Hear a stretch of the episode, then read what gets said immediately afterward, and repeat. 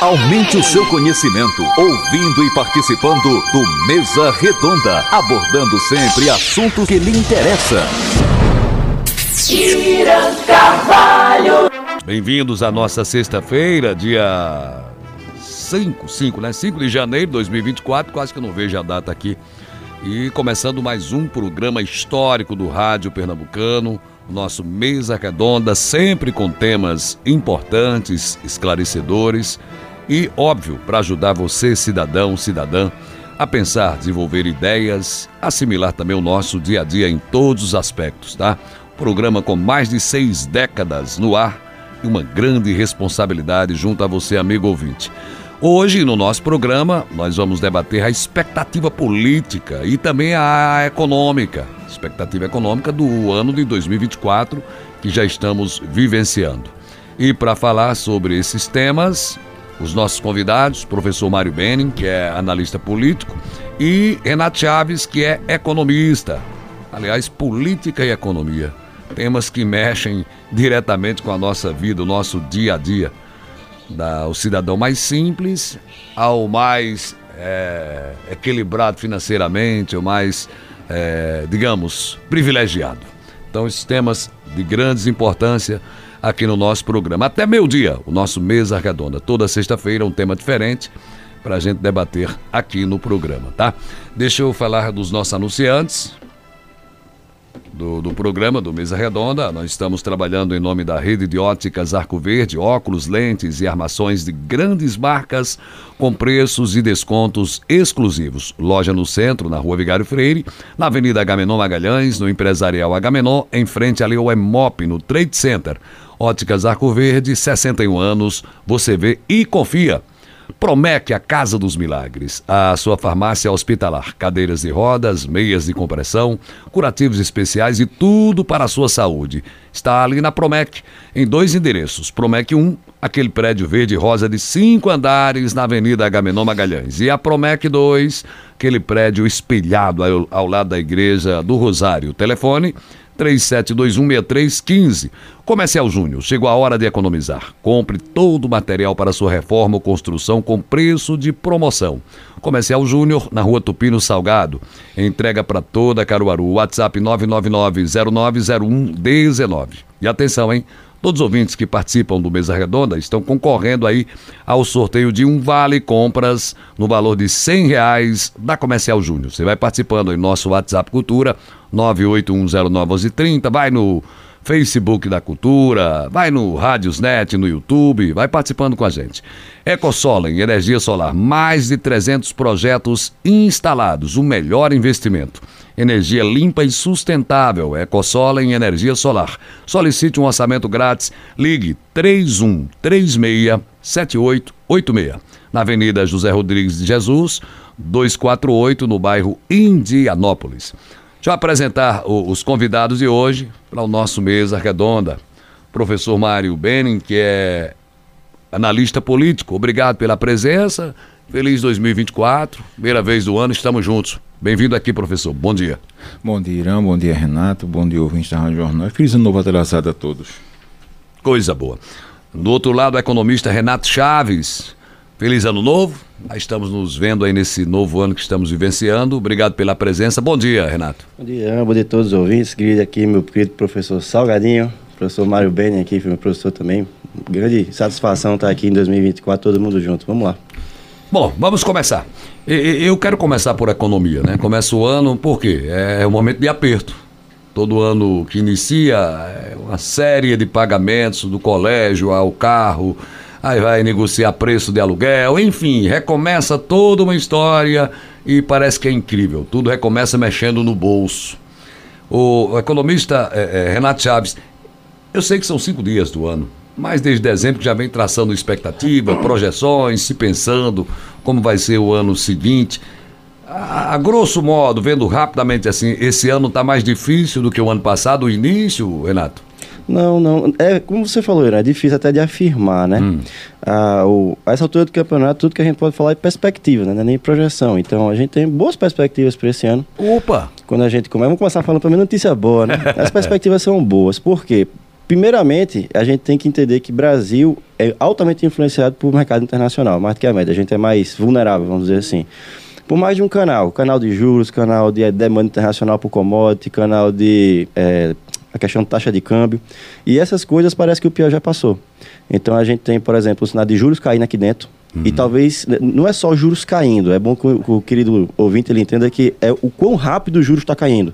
E está caindo numa velocidade boa, que vai ser maior. Juro lá fora, Estados Unidos, estagnou, parou de subir, o que já é bom, uhum. e talvez também comece queda. Isso facilita a demanda internacional por commodity, que é isso, minério de ferro, que o Brasil exporta muito, petróleo, tudo isso aí pode ter um arrefecimento no preço. Você tem uma China que pode voltar a se aquecer. Tudo isso ajuda o mercado interno. Por quê? Porque, por exemplo, se o dólar fica mais fraco, fica muito mais barato a gente conseguir importar o que é que seja, né? Hum. E isso daí pode aliviar o bolso do Brasil. O que é que pode ser ruim aqui dentro do Brasil? A gente tem é, o cenário, por exemplo, da, do agronegócio. O agronegócio pode ter um problema esse ano por causa do El Ninho. Então a safra desse ano pode ser tão boa. E o Brasil, quando ele tem uma safra muito grande, ele exporta mais. Quando ele exporta mais, ele vende mais, né? Obviamente. Se ele vende mais, entra mais dólar. Ajuda no dólar aqui dentro. Tudo está conectado. Mas assim, isso é o macro, né? Isso é o Brasil como um todo. Mas finanças pessoais a gente já sabe. Todo começo de ano é o quê? Todos os IS, né? IPTU, hum. IPVA, para quem tem veículo, para quem tem propriedade de imóvel, tem é para quem tem criança, como eu também, tem todo o gasto de colégio no começo do ano. Daqui a pouco já tem imposto de renda batendo na porta nessa questão de renovação de aluguel. Isso a gente tem que se preparar independentemente de como está a situação, porque são despesas recorrentes anuais, né? Renato, você destacou aí como economista a questão do agronegócio. É, em função da questão climática, a gente pode perder com ele, pode nos prejudicar um pouquinho mais à frente. E foi o, o, setor que nos ajudou muito agora recentemente, né? É porque assim, Irã, o, é bom também que o ouvinte saiba disso. O que é o Brasil, economicamente falando? Quando economicamente é oferta e demanda, tá? Dinheiro é um aspecto da economia. Hum. O, Brasil é mina de ferro gigante, então a gente exporta muito minério de ferro. O Brasil é uma fazenda gigante, então a gente exporta muita commodity animal. E o Brasil exporta juro alto para o mundo. Peraí, como é que se pode exportar juro? Depois eu explico. Mas hum. basicamente são essas três coisas que atraem capital para o Brasil. O restante também até atrai, mas é mais periférico, é menor. Metade do PIB do Brasil é agronegócio, tô, grosso modo, tá sendo bem sim, grosseiro. Sim. Tá bom? Então a gente depende que outros países estejam bem para quererem isso da gente. Gente precisa que a China esteja construindo muito e deu uma, pausa, uma pausa grande. A gente precisa que, sei lá, os Estados Unidos estejam consumindo muito, muito alimento, que também deram uma pausa. E quando a gente não vende, feito eu falei, resvala até no câmbio. Se a gente não vende muito, não vende em dólar. Então não entra dólar no Brasil. Não entra dólar, o, o real fica desvalorizado. Então é ruim para importar o que é que seja extra. E muita coisa da gente é importada. E para piorar, a gente tem agora a Argentina que estava mal das pernas, ainda está, né? Uhum. E também não está não tá sabendo fazer direito com o mercado internacional a ponto deles próprios lá proibirem exportação, para ver se segurava bem dentro do, do, do, do país deles próprios para conseguir segurar preço que não funcionou muito bem. Então está tudo muito interconectado, mas como eu já disse, a projeção é boa. Por quê? Porque as coisas estão começando a arrefecer. Coisa boa. Bom, professor Mário Benning, é, esse é um ano de eleição. Né? Aliás, eu tenho um pensamento. É, a cada dois anos tem eleição no, no, Brasil. Se eu não estou equivocado, é por aí. É numa esfera, né, em outra, mas sempre tem eleição. Só tem um ano no meio, um refrescozinho, aí no outro é eleição. Seja pra, pra, na, na, na esfera estadual, federal ou municipal. É, parece que eleição no, no, no, no país é um negócio muito bom, lucrativo. Não sei para quem, professor Mário Beni. Para quem? O povo só faz votar, né? Agora, quem lucra com isso? Não, mas eu acho que é importante. É, há uma proposta no Brasil de querer coincidir as eleições todinhas: presidente, governador, deputado federal, senador e até prefeito, né? Isso voltou à baila mais uma vez. E eu acho que não é interessante. Por quê? Porque, porque você, se você tem eleição presidencial, é, pegando, por exemplo, a nossa última, ia polarizar Bolsonaro e Lula, hum. a gente já não discute os governos estaduais, porque termina sendo essa dicotomia que foi aqui, quem é Lula, quem é Bolsonaro, Petralha, Bolsonaro, Gado e assim por diante. Ou seja, o foco e, federal ia chamar mais atenção. E engolir o municipal. Entendi. Pra, por mim, eu até super separaria a eleição do executivo, do legislativo, mesmo que fosse por meses. Primeiro fazer hum. eleição para presidente, depois presidente e deputado federal, senador, depois o governador e deputado estadual, alguma coisa do gênero, ou então os cargos executivos e depois o legislativo. Hum. Nos Estados Unidos você tem eleição a cada dois anos. Lá a Câmara de Representantes, que é a deputados, são dois anos de mandato. A cada dois anos tem uma eleição lá. Porque é uma forma que você tem de discutir quem vai lhe representar especificamente. Porque termina muitas vezes, você vota para presidente e termina elegendo alguém que não apoia aquele presidente. Hum. Ou então você tem vota é, obviamente tem que ter uma reforma política, tem que acabar com esse negócio de coligação, o voto distrital, o misto, seja lá o que for. Mas termina sendo que muitas vezes essas eleições, que são importantíssimas, porque o legislativo é um poder, a gente estava falando aqui, hum. sobre o aumento do fundo partidário de 100%. Bolsa, por quê? Porque o legislativo aprovou. Hum. Simples. O, o, executivo pode vetar? Pode. Mas pode ser derrubado veto? Pode. Acabou. É, Temer foi refém do legislativo, Fernando Henrique Cardoso foi, Lula foi, está sendo de novo, Bolsonaro foi. Então, quando a gente não tiver uma discussão prática, eu acho que essa discussão de ter eleições de mais ou de menos, talvez o que a gente tem que fazer é destrinchar mais, ou seja, separar essas eleições para que o foco seja realmente em cada poder. Uhum. E esse ano a gente vai ter a chance de discutir a cidade, né, a gestão municipal e a representação legislativa de Caruaru, que muitas vezes também é engolida pelo pleito do prefeito. O, o professor Mário Beni, é, é, é, essas eleições a cada dois anos, o, o, o, Brasil, nas finanças do Brasil, mexe alguma coisa? É um tema ligado com o professor Mário Beni e, e, e, Renato Chaves, que é economista. É, é, é, é, o dinheiro nosso, gasta, prejudica a nossa economia também ou não? Tem nada a ver? Houve encurtamento, né? Porque antes das eleições, hoje é, o período foi de agosto até outubro, né, 45 dias de campanha, que ainda é um período longo. Alguns hum. países têm 30 dias de campanha e separa o primeiro turno e o segundo turno é uma semana, 10 dias. Aqui ainda é muito longa a campanha, poderia se reduzir mais. Mas o que acontece muitas vezes é só quando há uma expectativa de mudar de governo em nível federal, né? Porque às vezes tem política de juros, política monetária, papel do Estado, isso tem, mas em nível municipal, por exemplo, como vai ser a próxima, não tem tanto impacto assim na, na, na, na, na economia da cidade, até hum. porque o, muitos serviços são centralizados em nível federal, né? em nível estadual. O poder municipal tem pouca autonomia. Agora, essa conta da eleição, quem paga é o povo, somos nós, né? É, Mas como é, sempre, né? É, o custo é um custo na eleição. Agora, é melhor você votar do que ter alguém nomeado que você não sabe quem vai ser. Né? Concordo em gênero, número e degrau, como é, diria o Matuto, né? E aí a gente vai voltar àquela, àquela máxima que a luta foi grande para a gente ter direito de escolha, que não tinha, né? Era tudo lá feito por eles. É, a liberdade a gente só sabe o preço quando perde, né? É, é verdade. Inclusive, é, é pegar, já que é, é gancho também, é tema aqui. Tem gente que se revolta com o sistema, com, com certos políticos, né? Porque ele, isso é normal, e não voto mais. Ele não sabe a importância do voto dele e a luta que se travou para ele ter direito de votar, de escolher. E, como disse o Renato Chaves, quando gente perder essa liberdade, vai saber o preço dela. Agora, vamos tratar emprego. Eu acho que quando vira o ano. Quando faz assim, vai acabar 2023 Vamos contar, é, faltando poucos segundos. Acho que muita, muita gente, será que esse ano eu consigo emprego, meu Deus? Desempregado, que a luta é esta.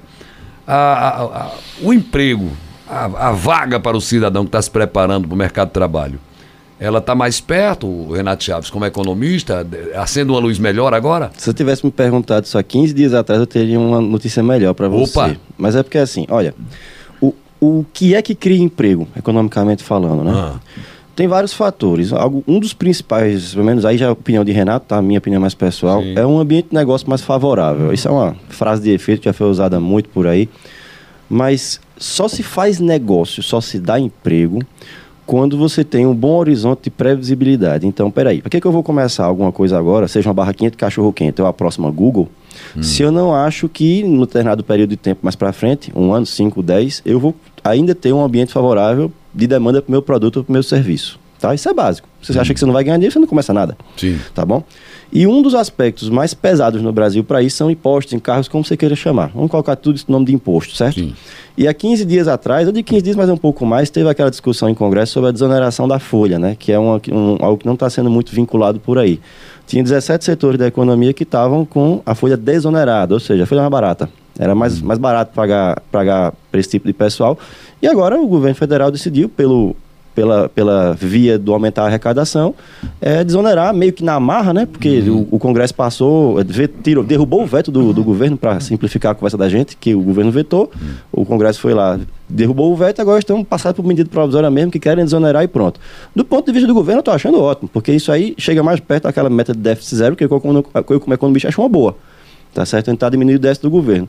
Agora, tem jeitos menos dolorosos de fazer isso, que é tentar diminuir despesa. Só que no Brasil, diminuir despesa é ir de encontro à lei, porque uma boa parte das despesas são não discricionárias, então elas aumentam automaticamente, tem que fazer, e o governante que não executar os gastos, ele tá sofre impeachment, né? O tal do crime de responsabilidade. O que é que isso quer dizer? Folha mais onerada é mais, mais caro dar emprego, menos emprego disponível. Isso é óbvio. Hum. Então tem que se tomar cuidado com esse balanço. Isso é um lado, a questão de imposto. O outro lado é demanda aquecida ou não. Juros caindo, que é aquele efeito que eu falei no começo, ele esquenta dois dos principais motores da economia brasileira interno, tirando o agronegócio. Que o agronegócio é externo, a exportação. Sim. Que são quais? Setor da construção civil, que na prática é, é, é o setor que entrega o produto que é vendido num outro mercado, que é o mercado imobiliário, e o mercado imobiliário é o quê? Juros. Quem é que compra aqui? Difícil você encontrar alguém que compra à vista alguma coisa no mercado imobiliário, né? Então, uhum. se, é, se, é, crédito, é juros. E o outro lado é a questão industrial. Então, os IPI da vida, os ICMS da vida. E aí a gente já chega no outro assunto, você vê como está tudo conectado, que é a reforma tributária que passou agora, tentando criar IVA dual para simplificar pelo menos, que é também uma boa coisa. Nunca ia agradar a todo mundo. Eu desisti de tratar com essa técnica um colega meu, não, porque eu acho que tem que ser assim assado, porque não ia sair do canto de todo jeito, pelo menos alguma coisa saiu. Melhor do que nada. Uhum. Então, quando você tenta aumentar a arrecadação via imposto, o perigo é bater no emprego. E é aí que está a minha luz amarela para esse ano. Eu ainda acho um ano que vai ser um ano interessante, por causa de um conjuntura internacional que eu acho que vai ser mais forte do que isso aqui dentro. Mas isso é uma política que pode prejudicar o emprego. Oh, muita gente simples é, acha o seguinte: oh, uns prestei um serviço a tal prefeitura. não estou falando de prefeitura A ou B, falando de prefeituras, generalizando. E muita gente ainda tem a, aquele pensamento: lá tem dinheiro lá tem dinheiro. Não, não, porque a prefeitura não tem dinheiro para pagar isso. Pra... E há muitas cidades é, a gente escuta essa alegação, até do executivo, de pessoas ligadas ao executivo. Não, a prefeitura não tem dinheiro para pagar, está apertado. É, quando é uma festa, só faz assim, isso isso, porque não pode fazer assim, não pode pagar isso. As prefeituras realmente estão numa situação complicada? O Mário Beni ou Renato? Querido professor Salgadinho, por gentileza. Olha, houve uma queda de arrecadação pela crise, houve as despesas, mas também tem muito gasto, ou muita despesa, ou seja, muitos quadros inchados. É, em virtude hum. do clientelismo, né? você bota muita gente para não fazer nada para acomodar os aliados políticos, muitas vezes despesas que não são bem controladas. Então, existe uma crise, existe uma, um aumento de, de pressão municipal, existe, mas também existe muita má gestão. Infelizmente, isso é uma realidade. Por exemplo, na educação, todo ano o Fundeb é reajustado para pagar os professores. Ou seja, e o fundo vem para pagar. E esse dinheiro não é repassado aos professores, vai para onde? Hum. Vai custear a máquina em outros aspectos. A mesma coisa é a saúde. Ou seja, a maior parte dos municípios aqui faz ambulância terapia. Quer botar o cara dentro da ambulância e jogar para um hospital né, fora da cidade. Transferir, transfere. Transferir. Hum. Ou seja, a alguns municípios mesmo nem tem maternidade, nem, nem coisas simples, como por exemplo, botar um gesso. Então hum. o que você tem muitas vezes é um gasto em áreas que não estão. É, uma, uma vez eu estava um, um município aqui de uma cidadezinha pequena. Aí eu dando aula lá, uma pessoa era minha aluna no curso de geografia, disse, hum. que eu sou secretário de turismo, mas disse o nome da cidade, não vou dizer aqui, não, obviamente. Sim, sim, sim. Mas, meu céu, essa cidade tem o, tem o que de turismo? Porque não tem nada, não está no roteiro de ninguém. Não tem nada, nenhum pedaço. Né? Aqui encostou-se fulano de tal nessa pedra. Nem isso tinha. Mas tinha uma secretaria de turismo na cidade. Ou seja, para quê? Então, muitas vezes o que você tem hoje são gastos e a máquina é inchada. Ou seja, isso não é algo. Caruaru tem um orçamento de mais de um bilhão de reais. Mais de um bilhão de reais por ano. Hum. Esse dinheiro é gasto como? Onde é que ele vai? Seja para planejar a cidade para o século XXI para sustentabilidade, seja para combater as carências que são enormes, principalmente na periferia. Como é que esse dinheiro é gasto? A gente não tem ideia do orçamento de Caruaru, das prioridades que são ditas. Fazer rua, calçar rua, capinar mata, isso é obrigação investir na cidade, preparar para o futuro, é um dever. Isso não é feito nessa gestão, nas anteriores. Muitas vezes são obras cosméticas, obras é, muito, muito belas, mas que impactam muito pouco no, na cidade. E o que você tem na gestão dessa municipal muitas vezes é a falta de profissionais, seja na área de contabilidade, de economia, de urbanismo, que planejem essas cidades e controlem os gastos. O dinheiro é gasto, como todo mundo sabe, todo mês tem repasse do FPM e do FPE. Hum. E muitas vezes esse controle não é feito pelas câmaras municipais, pelos tribunais de conta, e termina sendo um ralo. Aí não tem dinheiro para fazer o que deveria ser feito, mas porque muitas vezes falta administração. Então, na sua opinião, professor Mário Benin, é, é, mais uma deficiência administrativa do que a falta do dinheiro? Existe uma, uma, uma, demanda por recursos, houve um corte, isso existe, mas também, acho que só pode falar em aumentar recursos se você provar, literalmente, que está sendo bem gasto. Aí você pode pedir. Por exemplo, o Fundeb tem uma coisa que é interessante. Se o governo estadual municipal provar que gasta bem o dinheiro da educação, o que está faltando para pagar o PIS, a União complementa. Hum. Agora, você tem que abrir a caixa preta da educação, hum. mostrar como está sendo gasto o dinheiro e você pode pedir. Tem municípios que recebem, tem estados que recebem. Agora, qual é a exigência? Mostre para a gente como está sendo gasto. Pergunto, qual foi a prefeitura que pediu complementação do Fundeb? dizendo não posso pagar os professores. É o caso até do governo estadual aqui. Não posso pagar os professores. Beleza. Por que, não pede complementação? Só, olha, eu estou te dando 100 reais para tu fazer aqui umas comprinhas. Se não der, me pede mais. Agora, tu me Hum. mostra a nota fiscal. Aí tu chegar para me mostrar. assim, Ou eu seja, comprei mostre sua real necessidade. se eu, eu comprei arroz, feijão, macarrão, carne, beleza. Não, eu comprei aqui. Não deu porque eu comprei um, um fardozinho de cerveja, eu comprei aqui um whiskyzinho. aí, aí o MEC não vai colar. Agora, se você mostrar, eu gastei com a educação de acordo com a lei, tome. Mas por que isso não é feito em nível municipal e estadual? Até hoje eu não sei. Muito bem. O, o Renato Chaves, né, na questão econômica, esse ano, é, pelo menos, demonstra ou a, tem uma expectativa de melhorar para as prefeituras em termos de, de- de- de arrecadação, digamos assim? Boa pergunta, sabe por quê? Por causa da, da tal da reforma tributária, tá? No meio de tudo, metade do Brasil, enquanto município, só existe por causa do FPM, né? Fundo Passa- Fundo Passado do Município. Isso foi uma forma é, que foi utilizada para jogar dinheiro de helicóptero, né? Que é um termo que a gente gosta de usar. Yeah. Transferir dinheiro, transferência no lateral para algum lugar, para que aquele lugar específico, geograficamente falando, tenha condições de se manter. É, o melhor exemplo disso é o estado do Maranhão, aqui no Nordeste, né? O estado do Maranhão é metade, mais da metade só existe. A maior, maior parte do gasto agregado do município vem da prefeitura. É a própria prefeitura gastando. Então, a FPM, se não fosse a FPM, a cidade- a cidade não existiria. Ah, o fato é esse, tá certo? Mas é, a questão de como funciona repasses de dinheiro ou transferências de- dentro do Brasil é uma coisa complicada. É aquela velha história de que todo governante, seja esfera eh, estadual ou municipal, acaba tendo que ir com o tal do Pires na mão lá para Brasília para pedir recurso, né? Para poder chegar alguma coisa lá. Por quê? Porque a arrecadação local não daria para fazer do- duas borrachas, comprar duas borrachas, dois lápis para educação, algo que o valha. Então, o, o governo federal entra com o pretexto, a União, né? Com o pretexto de aumentar a qualidade de vida local via repasse no lateral de dinheiro. Isso foi muito interessante assistir na época da pandemia, quando fechou tudo mesmo, né? O que aconteceu? O governo da, só para usar como exemplo, a União acabou sanitizando os estados. Então você concentrou as dívidas no governo federal. A dívida do Brasil estourou na época do mundo todo, a gente até estourou menos, para falar a verdade, do que o resto do mundo em comparação. Mas você transferiu o dinheiro do- da União para os estados, sanitizou todos eles e a dívida ficou com o governo federal e ele que se virasse para tentar ajeitar isso daí. De alguma forma, até que conseguiu na época. É, acho que foi o mérito da administração naquele momento. O mérito que eu digo assim, dos mais foi o menor, a situação Sim, que sim, se colocou. sim. Você tem uma ideia, é, Rio de Janeiro, por exemplo, o próprio Maranhão, que são estados que estavam praticamente em default, que diz, né, que estava para dar calote em dívida pública, é, e logo o Rio de Janeiro, com tudo que tem de petróleo ali embaixo, de royalties, mas aí já é outros 500, eles foram sanitizados de um jeito que eles puderam voltar a tomar empréstimo do governo federal.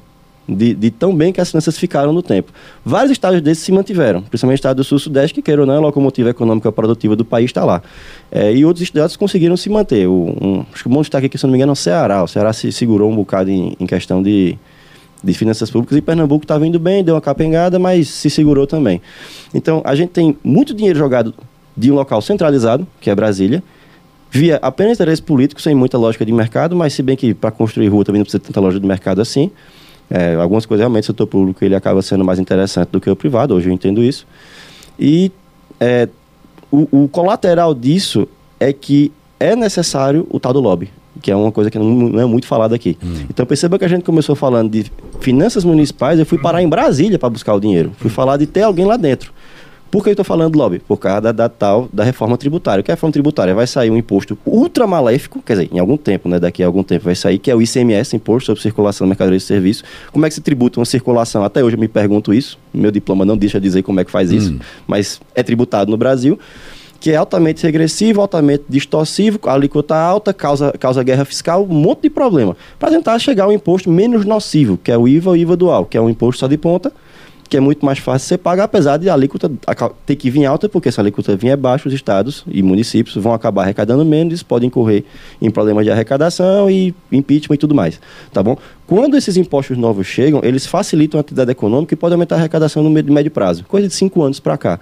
O problema é se todas as esferas, seja ela municipal, estadual ou federal, se viciarem em ter os dois impostos ao mesmo tempo, porque vai ter uma transição. Um tem que baixar, ISS e ICMS, e o outro tem que aumentar, que é o IVA dual. Sim. E se eles se acostumarem com a arrecadação dos dois? Hum, Aí, meu amigo, é só mudar as regras do jogo. Não, minha gente, a gente disse que ia ser assim, mas vai ser assado.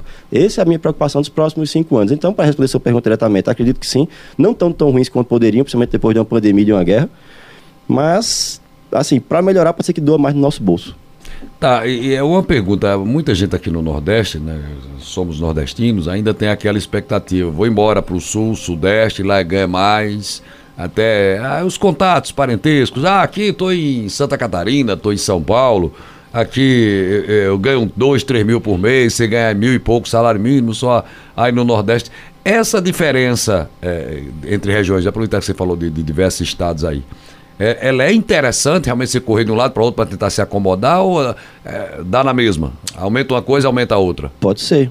Pode ser sim, mas depende muito também de qual ramo que você está, né? Hum. Questão de procurar locais mais interessantes para viver, isso a humanidade faz desde sempre, né? A gente sim, saiu da África procurando canto melhor para viver há muito tempo atrás, né? 10 mil anos atrás. É porque tem muito Não, tá melhor lá em São Paulo, tá melhor lá pois no Rio é. Grande do Sul, tá melhor no Maranhão. É, o que, é, o que é que isso quer dizer? No Maranhão não, não Maranhão não, é só, estado. É verdade. Eu sou bem começou a rir aqui. A questão aqui não é necessariamente quanto você ganha e quanto você gasta, né? Níveis de preço e tal. Você quer ganhar um milhão de reais por mês? Quem não quer? Mas se é uma maçã custar 500 mil, ninguém quer, né? Então hum. é mais importante tentar segurar o poder de compra da moeda do que só dar aumento à torta direito. Inflação é um fenômeno que de fato existe. O, o que é interessante de você ver ao comparar regiões, macroeconomicamente falando, são os principais indicadores. Tem indicador de inflação, IPCA, tem mais de um, né? Os dois principais que a gente usa, está mais perto da gente no dia a dia, IPCA e o é, INPC. Tá bom? Esses aí são uma inflação mais geralzona mesmo para o dia a dia. E outros, como a inflação do aluguel, que a gente chama, né?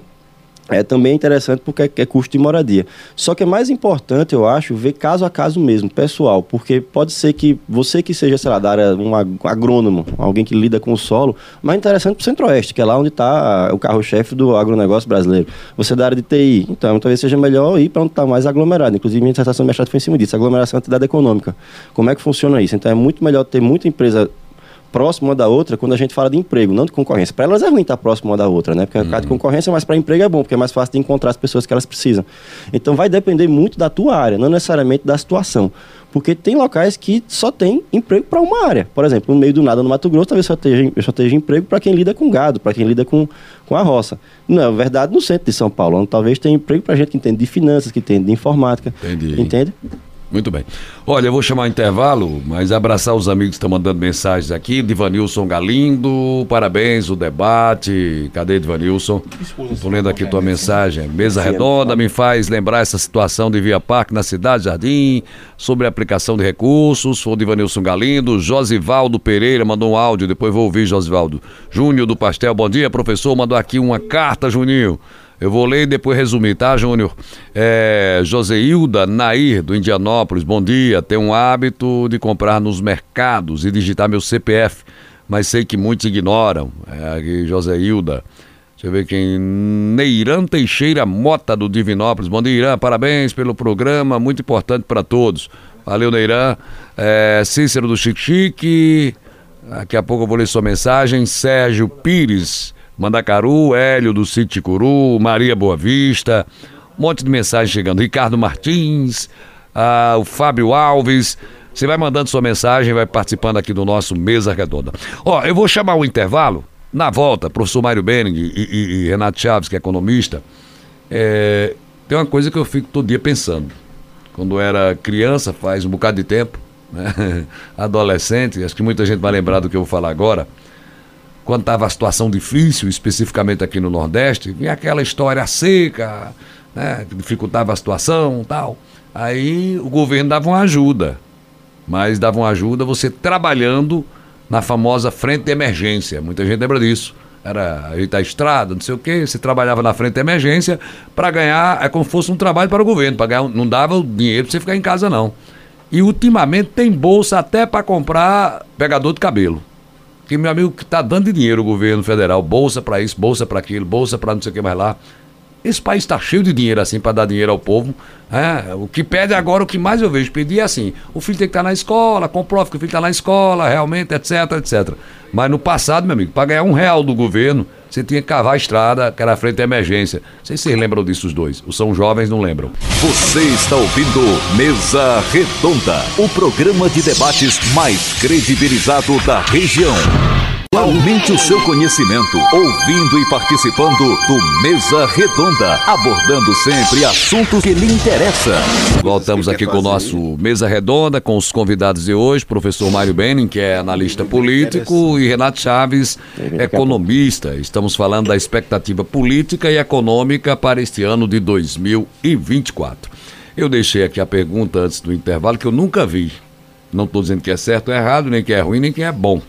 Estamos analisando a coisa friamente, do ponto de vista econômico e político. Né?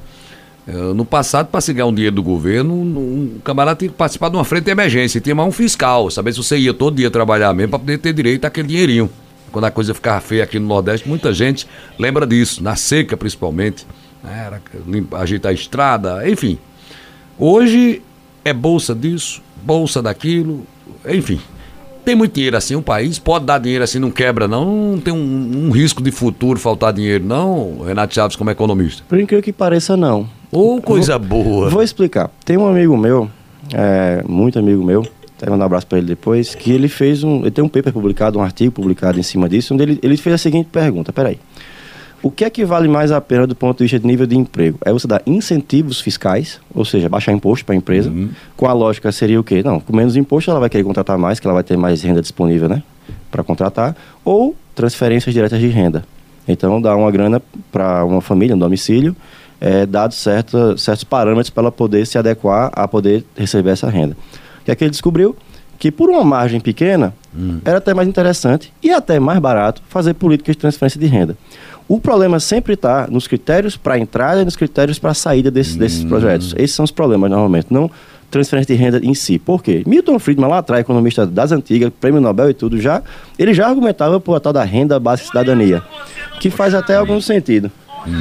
Qual é a ideia de uma renda de cidadania? Antes que alguém venha dizer que eu estou famoso defendendo preguiçoso. Não, não é o ponto. O ponto é o seguinte: a gente parte do princípio que todas as pessoas têm uma propriedade a oferecer à sociedade. Só que para ela oferecer uma propriedade mínima, ela também tem que ter o mínimo. Então, assim, o quanto que se passa para uma pessoa, muitas vezes, é menos do que a propriedade total que ela dá para a sociedade em outros aspectos. Só que essa propriedade total que ela dá, ou seja, o que é que ela faz de trabalho, seja formal ou não, estou falando assim, de atividade econômica, qualquer que seja ela, é muito difícil de medir. Muito difícil de medir. Você consegue medir o agregado, que é o bolo todo, né? Você consegue ver um PIB da vida. Mas o que cada indivíduo contribui é muito mais difícil, é muito, muito pulverizado, é muita gente. Então, transferência de renda, ela tem um lado social, cidadão legal, né? Queira ou não, tirar uma pessoa de uma pobreza extrema, que o Banco Mundial, se não me engano, define pobreza como viver com menos do que um dólar e meio por dia, se não me engano, hoje está assim, dólar 2010. Por outro lado, o outro, o, o, o outro problema é que esse assistencialismo é usado de forma eleitoreira. Que é, esse é o problema. Essa era a pergunta para o professor Mário Benning. Entende? Então até é bom falar. que eu levantar a bola para ele. Então, do ponto de vista econômico, transferência da internet não é necessariamente ruim. A questão é como entra, quando sai e o, e o valor. Tudo isso aí precisa ser pensado, mas de forma geral ela até é uma política barata de fazer, que tem um- um- um- uma redundância legal para a sociedade como um todo. Agora, como ela é, é weaponized né, em inglês, é como, como ela é utilizada, como ela é usada como arma para alguma coisa, por exemplo, na parte eleitoral, aí é um problema. É. Professor Mário Benning, a gente sabe que, que esses programas sociais, eles trazem uma certa simpatia para o político que está na ativa, né? Ô, rapaz, e principalmente aquele cidadão humilde, diz, ô, fulano quando estava lá, eu ganhava tanto por mês. Eu lembro que nas campanhas, alguns políticos, não vou generalizar, mas uma boa parte dizia, principalmente na esfera federal, né? Não, eu vou ampliar o bolsa isso, bolsa aquilo, porque sabe que é uma arma. Ele, apesar deles dizer- muitos dizerem que não é uma arma, mas é, não é, professor Mário? Olha, É, mas acho que tem um ponto que é principal. Mesmo você pegar os países mais desenvolvidos que têm uma renda melhor do que a nossa, eles têm políticas de proteção social. Ou seja, se você pegar na Inglaterra, você tem lá um sistema de saúde gratuito que não é só consulta e que funciona, mas também vai na parte de medicamento, de amparo ao idoso. NHS, né? É o NHS. Mas você tem, quando você pega esse bolo, países desenvolvidos, eles têm uma opção.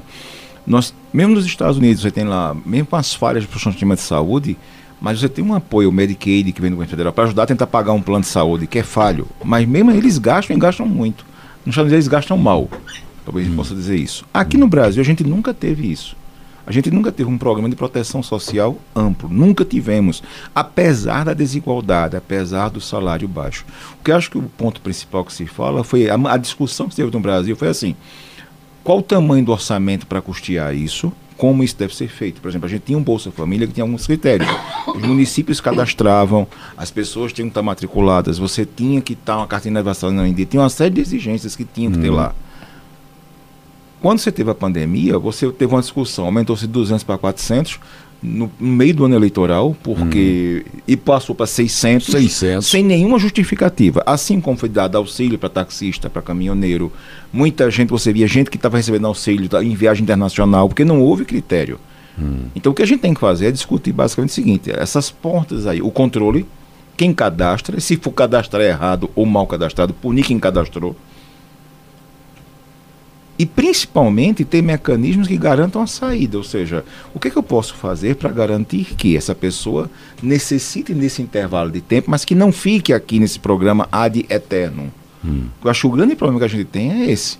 Mas você garantir a dignidade porque você tem, por exemplo, uma, uma imagem que você falou de antigamente é feita de emergência. Mas você também se lembra, por exemplo, das, das crianças que iam trabalhar para ajudar alguém em casa e tinham crianças trabalhando para ajudar na renda familiar, em vez de estar estudando. Você tinha situações aí, pessoas têm que se submeter a ganhar menos de um salário mínimo para conseguir ter alguma coisa. Então você tinha uma situação anterior também que chocava, ou seja, essa frente de emergência era algo paliativo que chegava no momento extremo. Mas que, infelizmente, depois disso daí, essa pobreza continuava. Se você pegar na literatura brasileira, sei lá, o Morte e Vida Severina falando da seca, da pobreza, falando da Isso. miséria. Você tem uma situação aqui anterior que é grave. Agora, você tem que ter também mecanismos que garantam que esses recursos que são tirados da sociedade sejam bem gastos. E, principalmente, criar mecanismos que garantam a saída, a possibilidade daquela pessoa só não é emancipada. Agora, isso envolve uma estratégia de investimento em educação, em saúde, em, em, em, em apoio à, à- iniciativa econômica para que essas empresas possam crescer em alguns ambientes. Estamos falando aqui de imigração, mas, por exemplo, a gente andar aqui algum, algum redor, qual é a fonte de emprego que alguns estados têm? Nenhuma. Então, qual é a chance que a pessoa tem de exercer sua profissão, de, de se fixar no local? Nenhuma. Então, a gente tem que discutir o gasto social, o investimento social, mas principalmente também que esse investimento seja bem feito e que tenha um mecanismo de garantir essa saída. Muito bem. O, o- o Renato Chaves, a questão de, de- de- do. Eu estava vendo outro dia uma reportagem mostrando até o centro comercial do Recife. Um comparativo de há duas décadas, três décadas, como era aquele centro comercial do Recife. Estou pegando como exemplo, né? Que é. E algumas cidades também, especificamente capitais. O- o- os centros comerciais que eram um foco da coisa, né? Recife fazia a Rua da Concórdia, aquele lá era um. Você ia lá comprar alguma coisa no movimento ultimamente está tudo desaparecendo. O que está acontecendo na, na- na questão econômica? A, a- a coisa está pulverizando para outros bairros? Ou é uma falta de estrutura que está dificultando isso, Renato? Está pulverizando e o comércio online. O comércio online também Comércio hoje está muito forte, começou a ficar muito mais forte no Brasil, né? Quando a gente fala de atividade econômica, a gente Aí, tem deixa que eu lembrar... aproveitar e dar uma Pois- nessa pois não. pergunta. Então, com esse comércio online ficando forte, o físico, que é o, o local, vamos dizer, a loja do centro, o cara na, na internet, como é que vai ficar o emprego aí? Olha, emprego é interessante. O, o termo correto não seria emprego, seria cargos. Encargos. Vou- não, é, Cargos. é mais ou menos. A ideia é o seguinte: antigamente se existia gente que subia nos postos para ligar os postos, que era gás ou tinha Hum. alguma coisa lá. Você não vê mais isso hoje, né? E a gente não tem nenhuma associação em defesa do, do emprego dessas pessoas. Sim. Por quê? Por causa de evolução tecnológica. O que muda não é necessariamente se vai destruir ou não empregos. O debate econômico é se cargos vão continuar existindo. Há 15 anos, 15 não, mas uns 20 anos atrás ninguém sabia o que era youtuber. Porque era algo que não existia. Por quê? Porque a tecnologia não, tava, não tinha chegado nesse ponto. À medida que a gente vai melhorando, tendo novas, novas ferramentas de trabalho, por trabalho quer dizer o seguinte: eu tenho uma oferta e alguém tem uma demanda por essa oferta, seja serviço ou bem, isso que quer dizer trabalho nesse sentido. Isso muda com o tempo e é normal que mude. Então, assim, se a gente tivesse até hoje gente acendendo poste, quer dizer que ainda existiria poste para ser acendido. Então, quer dizer que tem poste que não tem eletricidade? Não faz sentido. O, o difícil da dinâmica de mercado de trabalho é a gente entender que ela tem que, emprego pode ser criado e também emprego deveria poder ser destruído, mas isso dói. Isso dói em quem está perdendo aquele emprego, aquele cargo naquele momento. Mas é algo necessário para oxigenar a economia. Isso é, isso é muito interessante quando a gente pega dois exemplos, só para dar exemplos maiores, famoso Estados Unidos e, os Estados Unidos e Índia. As, as empresas mais produtivas desses dois países, produtividade para o trabalhador, são muito próximas. Você pega umas Apple da vida, sei lá, e, e pega as mais produtivas da Índia, da China, elas são muito próximas. Mas quando você vê a parte de baixo da tabela, ou seja, as menos produtivas que ainda existem, as dos Estados Unidos, as menos produtivas são duas, três vezes mais produtivas do que as menos produtivas dos outros países. Que isso quer dizer? Que esses outros países, seja porque o governo ajuda ou qualquer que seja outra situação local, eles permitem que empresas de baixa produtividade continuem existindo, a título, sei lá, de manter o emprego. Só que isso tem um custo para a sociedade, menos eficiência econômica, então menos desenvolvimento econômico no fim das contas. É difícil de ver isso. Então é preciso deixar, falta de um termo melhor, empresas morrerem? É, só que dói.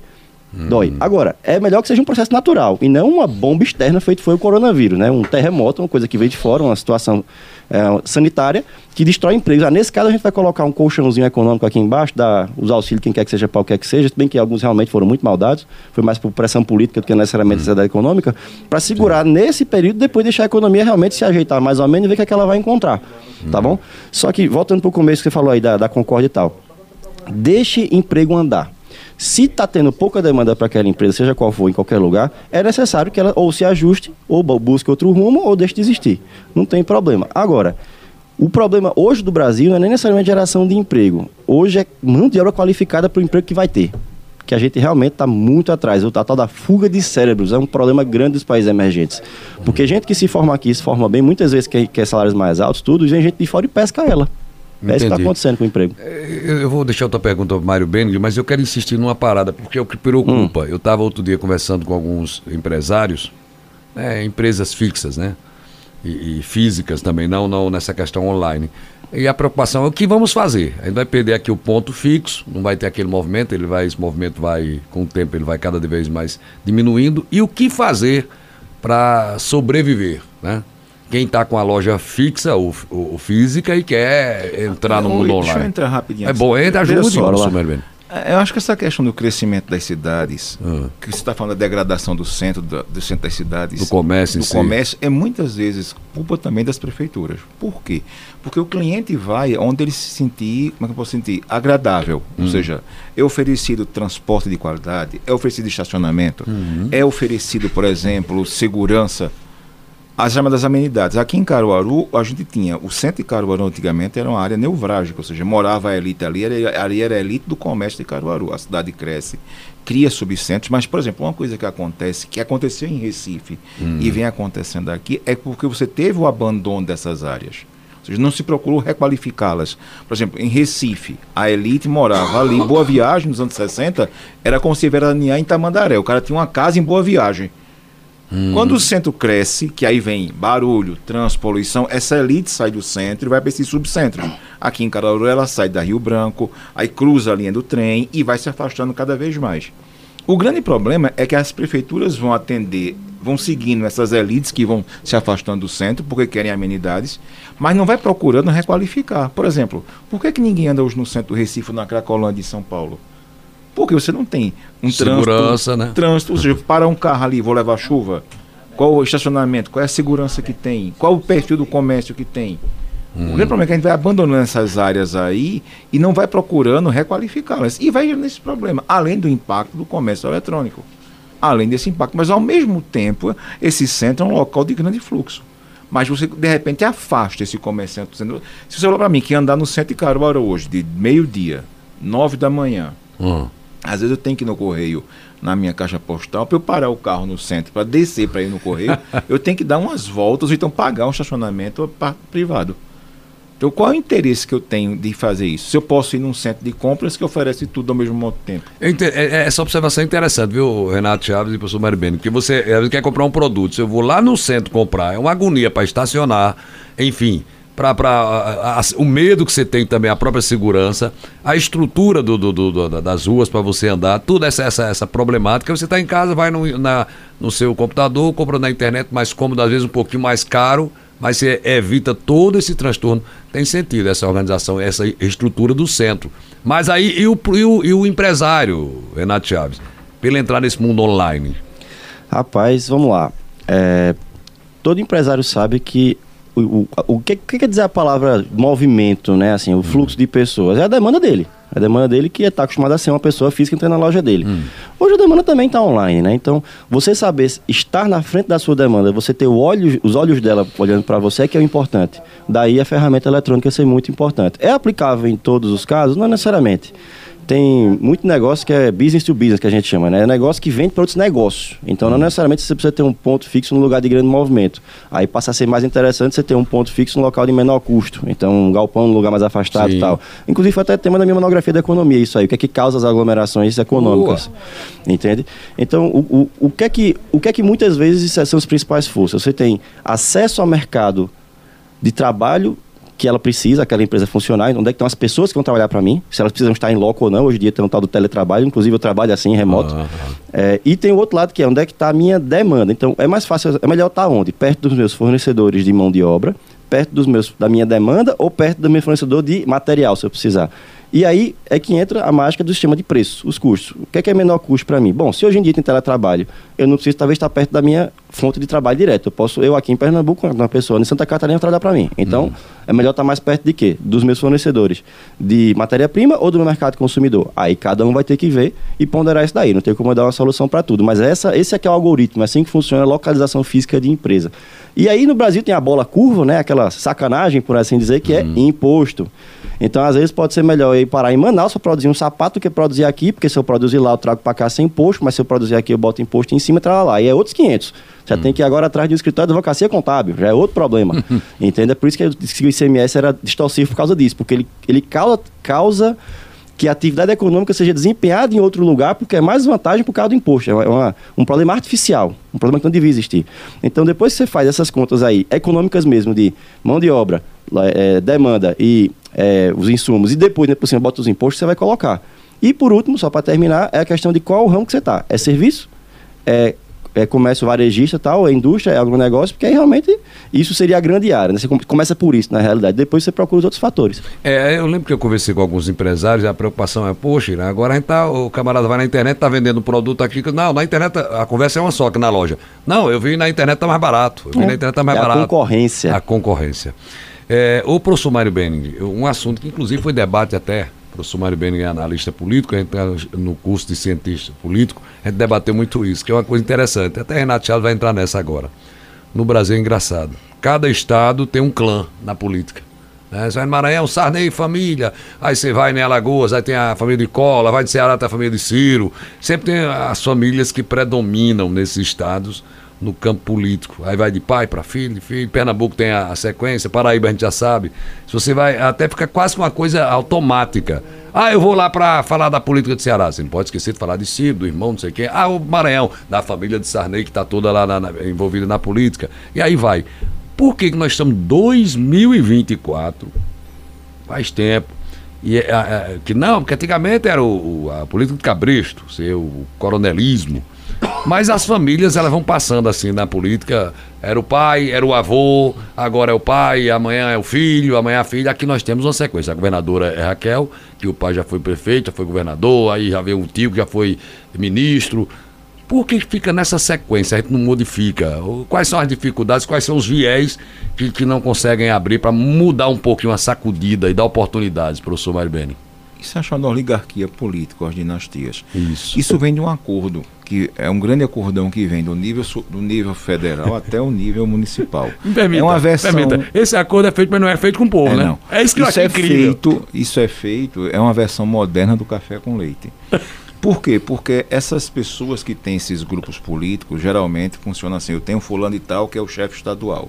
Esse cara tem acesso aos financiamentos de campanha. No caso agora, mesmo com fundo eleitoral, ele controla os partidos e controla quem vai, eu tenho, meu partido vai ter 20 milhões aqui, então eu posso gastar com o Renato, que é meu amigo, que eu sei que vai ser fiel a mim, ou com o Irã, que eu não confio muito. Então, hum. eu vou, às vezes, lançar Irã, candidato a prefeito de uma cidade daí, mas não vou gastar dinheiro com ele, mas gasto com o Renato e garanto apoio de Renato. Quando foi a vez, Renato me apoia para governador. Então, é por isso que você tem essa briga tão grande. Hum. Ou seja, quem controla a máquina, quem controla o financiamento, os partidos no Brasil, eles não representam ideias, eles são tem donos. Ou seja, o cara é o dono do diretório municipal de Caruaru, aí tem o dono do diretório estadual, tem o nacional, e que esses, essa transferência de recursos é feita e irriga aquelas campanhas que eles querem que tenham visibilidade, ou seja, que garantam a preeminência. Porque eu quero o acordo, ou seja, eu, vou, eu quero o apoio de Renato para a minha eleição e eu vou apoiar Renato na eleição dele. Hum. Então isso termina muitas vezes engessando. Aqui em Caruaru você tem. Obviamente que às vezes acontece o esgotamento de um clã desse e aparece. Por exemplo, na próxima eleição de Caruaru, embora Zé Queiroz seja candidato ainda, como representante de uma oligarquia aqui local, mas você tinha as duas oligarquias que eram as rivais de Queiroz, né, as competitivas, estão numa transição. Ou seja, Raquel ascendeu a política municipal e não deixou um herdeiro direto. Uhum. Ou seja, Rodrigo Pinheiro tem uma chance de formar aí o clã dele, vamos colocar assim. Sim. E você tem Tony Gel, que esse eleitorado que ele tem, a gente não sabe ainda para onde vai.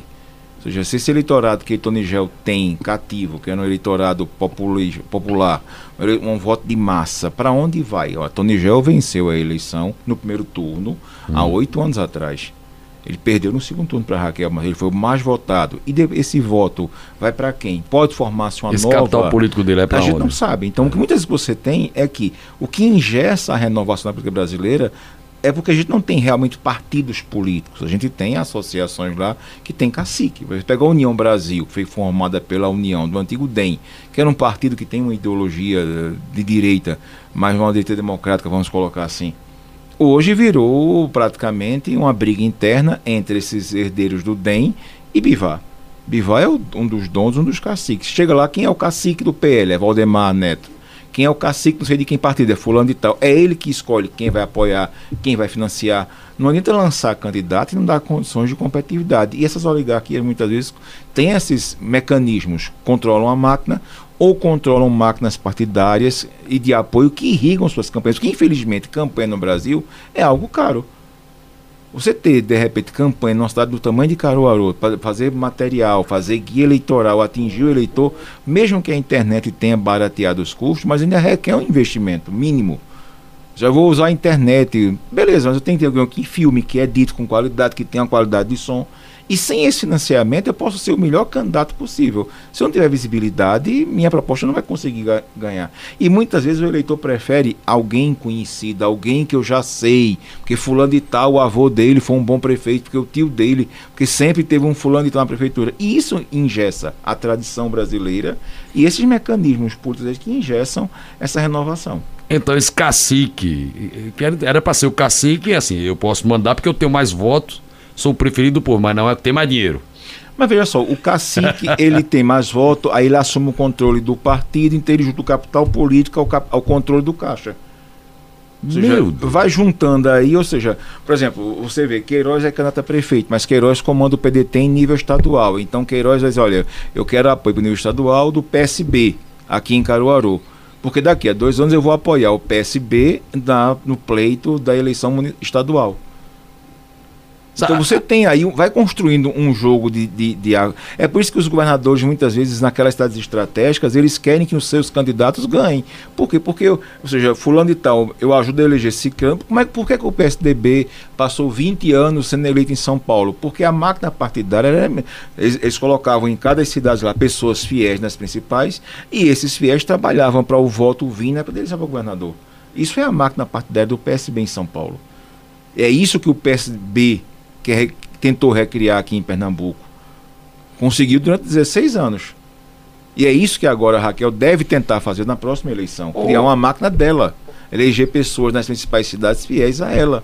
Então, nisso, nessa troca daí, você faz acordo com esses grupos políticos. O, o professor Mário Bengue, usando essa, essa, ideologia, que, que, claro, que é o que a gente vê no dia a dia da política brasileira, então o, o, o povo ele não tem vontade própria, é manobrado muitas vezes você tem poucas opções. Hum. Por exemplo, muitas vezes você teve uma eleição em Caruaru, a última de Raquel, você teve Raquel, você teve Lessa, você teve Ravier, hum. você teve Marcelo, é, Marcelo Gomes, você teve o Marcelo do PT, você teve cinco candidatos. Mas os que tiveram estrutura, infelizmente, para competir com a máquina que Raquel usou. Foi, pegou uma pandemia naquele período que atrapalhou as campanhas eleitorais e Raquel utilizou uma máquina partidária que moeu todo mundo. Ou seja, mesmo que a gestão dela naquele momento não fosse grande coisa, né, não fosse uma. Mas ela conseguiu. Por quê? Porque tinha um apoio financeiro, tinha máquina, tinha tudo. Ou seja, estraçalhou. Então é isso que acontece muitas vezes. O eleitor é seduzido pela campanha, porque hoje em dia a campanha eleitoral virou publicidade pura e simples. Ou seja, é vender um produto. Vender um produto bonitinho, embaladinho, vai dizer que todo mundo gosta. Muito bem, olha, são 11 horas e 7 minutos.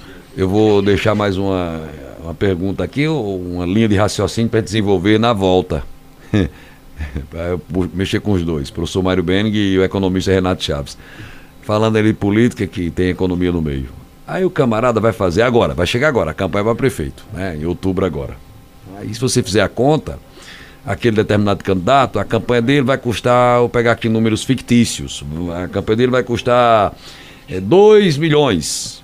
Mas aí ele sendo eleito, a receita dele não vai chegar a 20% disso. Como é que é isso? O cara gasta mais para eleger e quando tiver. Ou seja, gasta, é como fosse assim: gasta mais para arrumar um emprego, para trabalhar, e quando estiver trabalhando, não tira o que investiu. Claro que nele que bancou, né? De onde é que veio para bancar. Mas é incrível, você gasta mais para chegar no cargo, para arrumar um emprego, para ser aquele gestor, e o que você ganha não cobra o que gastou. Que matemática da gota serena é essa? Aumente o seu conhecimento, ouvindo e participando do Mesa Redonda, abordando sempre assuntos que lhe interessam. Mesa Redonda. Agora são 11 horas 10 minutos, nosso programa no ar, no oferecimento de, da rede de óticas Arco Verde, óculos, lentes e armações de grandes marcas com preços e descontos exclusivos. Loja no centro, na rua Vigário Freire, na Avenida Agamenon Magalhães, empresarial Agamenon e em frente ao EMOP, no Trade Center. Óticas Arco Verde, 61 anos, você vê e confia. Promete a Casa dos Milagres, a sua farmácia hospitalar cadeiras de rodas, meias de compressão, curativos especiais e tudo para a sua saúde. Está ali na Promec, em dois endereços. Promec 1, aquele prédio verde rosa de cinco andares na Avenida Agamenon Magalhães, e a Promec 2, aquele prédio espelhado ali ao lado da Igreja do Rosário. O telefone é o 3721 6315. Comercial Júnior, chegou a hora de economizar. Compre todo o material para sua reforma ou construção com preço de promoção. Comercial Júnior, Rua Tupino Salgado. Entrega para toda Caruaru, WhatsApp 999090119.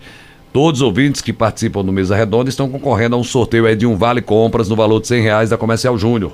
Estou vendo os nomes aqui, daqui a pouco vou dar uma passadinha no WhatsApp Cultura. EcoSolen, energia solar, mais de 300 projetos instalados, o melhor investimento. Energia limpa e sustentável. EcoSolen, energia solar. Solicite um orçamento grátis, ligue 3136-7886, na Avenida José Rodrigues de Jesus, 248, no bairro Indianópolis. Bom, vamos reformular aqui a pergunta, daqui a pouco eu dou uma passadinha no WhatsApp. É que o cidadão comum faz a conta dele. Fulano vai se candidatar a vereador. Aí vai gastar X mil reais. Se ele passar quatro anos como vereador, o que ele ganha não é metade do que ele gastou na campanha. E o cara vai para um negócio para perder dinheiro. É, algo errado não está certo. É, né? tem uma coisa doida aí, é. é. Já dizia Milton Friedman, não existe almoço grátis, que, é que a gente estava conversando aqui, né? Eu, eu até queria passar a bola para o professor Mário, que isso é, é mais a especialidade. Olha, professor Mário, é parada. Não, assim, é, eu tenho que tomar cuidado, porque, beleza, eu sou economista, mas eu tenho que saber até onde vai o limite da minha expertise, né? Exatamente. Então, a partir disso, vira mais opinião do que necessariamente Você entendeu, a opinião, tem entendi, eu entendi, eu, entendi. O, eu, já, eu já ouvi muito isso no bate-papo entre as pessoas comuns, né? Aí fulano disse que gastou tanto na campanha para vereador, é, aquele custo de campanha, né? Agora, quando ele, ele, se ele for eleito, o salário faz a conta. O salário do vereador é tanto, ele vai passar quatro anos recebendo, não dá metade do que ele gastou. Ué, gastou mais para. Como é que o cara vai pro negócio para perder dinheiro? Eu sou Mário Benning. Olha, primeiro tem que saber a, a fonte do financiamento. Foi o dinheiro ah, dele mesmo, foi o sim. patrimônio dele. Porque às vezes o que você tem é que os partidos, ou seja, eu tenho eu quero eleger muito deputado, que a briga hoje no Brasil não é nem tanto mais pelo cargo de governador prefeito, é ter uma bancada forte no Congresso. É legislativo, na verdade. É legislativo. Sim. Então, por exemplo, eu pego, digo, eu vou apoiar a Irã para vereador, para Irã sair para deputado e fazer cauda para eu eleger muita gente na eleição. Hum. Pode ter muito, tem muito vereador aqui em Caruaru que saiu candidato a deputado estadual na eleição anterior, deputado federal mesmo sabendo que não ia. Para ele é interessante, porque é a visibilidade do nome, para a eleição que ele realmente quer vereador, para o partido também, porque ele formou uma cauda. Zé Queiroz e Ivone, Ele foi um instrumento, foi um é, Zé Queiroz e Ivone não se elegeram porque o PDT ficou sozinho, sem cauda. Foi, sem cauda. Hum. Esse cara sem juntar para completar, porque o PDT isolou-se porque ficou só com o Ciro. Então tem uma cauda eleitoral. Então muitas vezes tem essa, essa questão do orçamento aí. O grande problema que você tem muitas vezes dessa, dessa, dessa, desse tipo de análise é primeiro o seguinte: é o dinheiro dele, é do partido, qual tipo de acordo que vem por cima disso. O gran... Isso é um. O segundo ponto que você tem é a questão da máquina pública. Quem fala, por que, que a máquina é importante? A máquina é importante porque eu vou colocar gente ali que vai trabalhar para mim como contratado, sem concurso. Diz, olha, se você não votar em mim, se eu perder, tu tá desempregado. Aqui em Caruaru, ou melhor, todo estado do interior aqui de Pernambuco, quando muda a gestão, que vai para a oposição, você vê o desespero de quem mora na cidade, porque sabe que está desempregado no dia 1 de janeiro porque vai abrir espaço para colocar daquele grupo que foi eleito. Então, essa, essa máquina tem peso. Muitas, aí você tem essa, essa discussão aí. Essa máquina também é importante, por quê? Porque eu posso, infelizmente, direcionar licitações. Abastecer o posto de gasolina no posto de Renato, fazer as compras de mantimento em tal empresário, e aquele cara chega na hora H e financia minha campanha. Hum. Porque ele ganhou comigo. Há situações mais graves ainda, por exemplo, eu já escutei relatos de pessoas próximas, em cidade do interior aqui vizinho, uhum. que era basicamente assim: eu vou entregar uma semana de salário, um mês de salário para a campanha de fulano, porque uhum. eu sou uhum. contratado, eu sou terceirizado, eu tenho que entregar tal valor. Tal Isso, rachadinha. A rachadinha uhum. mesmo. Ou seja, isso infelizmente existe. É por isso que você fala, a máquina pública tem peso, não só porque ela dá visibilidade pelo serviço que você presta à cidade, porque você é que está tá, tá naquele cargo de prefeito, governador, mas porque também abre espaço para que, infelizmente, acordos desse tipo existam e termine financiando a campanha. Eu vou alugar o prédio para funcionar uma secretaria, no teu, porque tu, ali tu me entrega um mês de aluguel. Hum. Então, infelizmente, é isso que acontece. Além da corrupção pura e simples, muitas vezes. Mas aí vem, a gente tem que saber as situações.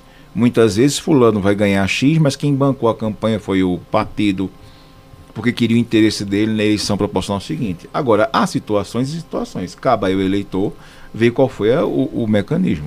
Eu estava pensando aqui, enquanto o professor Mário Benning falava, e, seguinte, eu, eu, vou fazer um, um, comparativo com o futebol. Hoje nós temos o futebol, né, hoje tem uma tecnologia que diz, olha, por uma questão de 10, 15 centímetros, aquele gol foi irregular, porque hoje a gente tem esse recurso que mostra. Eu fico imaginando, quando não existia isso, quantos gols irregulares aconteceram, né? Que ninguém teve essa tecnologia. Aí eu vou puxar para a política. Hoje a gente diz, olha, a corrupção, enfim, a desonestidade na política, não estou dizendo para ninguém, estou dizendo ninguém, estou dizendo para quem é desonesto, para quem é corrupto. Quem for, cada um veste a sua carapuça. Hoje que a gente tem um, instrumentos melhores para fiscalizar, a gente ainda vê muita coisa errada. E no passado, o que, é que vocês imaginam? É, muita gente é saudosa da ditadura militar, porque é. naquela época não tinha corrupção, não, não, não tinha nessa. divulgação, você tinha uma censura dos meios de comunicação, você não tinha os mecanismos como a internet de hoje. Por exemplo, durante a ditadura militar se escondeu uma pandemia de sarampo e uma pandemia de meningite, porque não queria que a população se desgastasse, ou seja, se deixe, nem alertar as pessoas que tinham epidemia de meningite, nem alertar de sarampo, porque você não podia porque o governo proibiu a divulgação desses dados. A mesma coisa você tem, ou seja, você tinha. Não é que no passado não tinha, você não sabia. Assim uhum. como hoje você consegue ver pelas leis da transparência onde o dinheiro, onde o dinheiro público está sendo gasto. Existe corrupção, existe, e tem que muito que melhorar ainda, tem.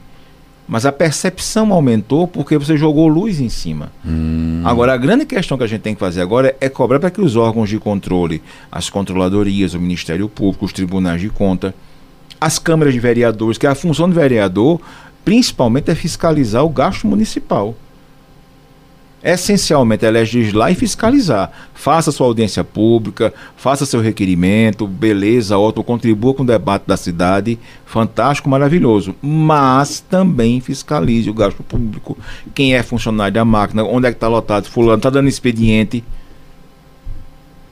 Agora, o que a gente tem hoje é uma visibilidade maior pelos mecanismos. Antigamente não tinha, não tinha, não, não descobria e não discutia. O, o, é, economista Renato Chaves, outra indagação do cidadão comum é o salário mínimo. Mas como é que se vive com 1.400 e pouco agora, né? Houve um, um aumento recentemente. Como é que um cidadão vive com 1.400 reais, com aluguel, um, você vai alugar um quichôzinho no, num local melhorzinho, você não encontra uma coisinha melhor por menos de 800 mil reais. Aí você vai comer o quê? Você tem uma família, um pai, um, com dois filhos, a esposa, com 1.400 reais. Vai viver onde? Morar onde? Né? Vestir o quê? Comer o quê? Né? Eu Aí muita gente gosto- não entende e diz, É. não podia botar esse salário para 5, 6 mil? Podia. Sei lá. Podia. Vai e o que velha história. aconteceria? O que é, É. possível? É possível isso? Eu não gosto nem do nome, salário mínimo. Ah, o termo em si é um problema econômico muito grande. Ah, você está dizendo que eu não ganho isso. Peraí, calma, querido ouvinte, calma. Ah. Vamos lá. Ele é muito pouco para quem recebe e muito para quem paga. Hum. Isso é fato no Brasil, tá bom? É, seria bom se fosse 5, 10 mil? Seria, mas é aquela história. Eu queria ganhar 10 mil por mês, tá. E se a maçã custasse 5 mil? Não adiantava de nada. O que é mais importante quando a gente fala da economia agregada, macroeconomia, é a estabilidade de preços. Se os preços estão estáveis, mas estáveis podendo variar por causa de flutuações de oferta e demanda, então você tem uma economia saudável. Por quê? O sistema de preço serve para dizer quando tem muita oferta de um bem, ou muita demanda, ou os dois. Então, se tem muita demanda, o preço sobe. Se tem pouca oferta, o preço sobe. Se tem dois, o preço sobe mais ainda.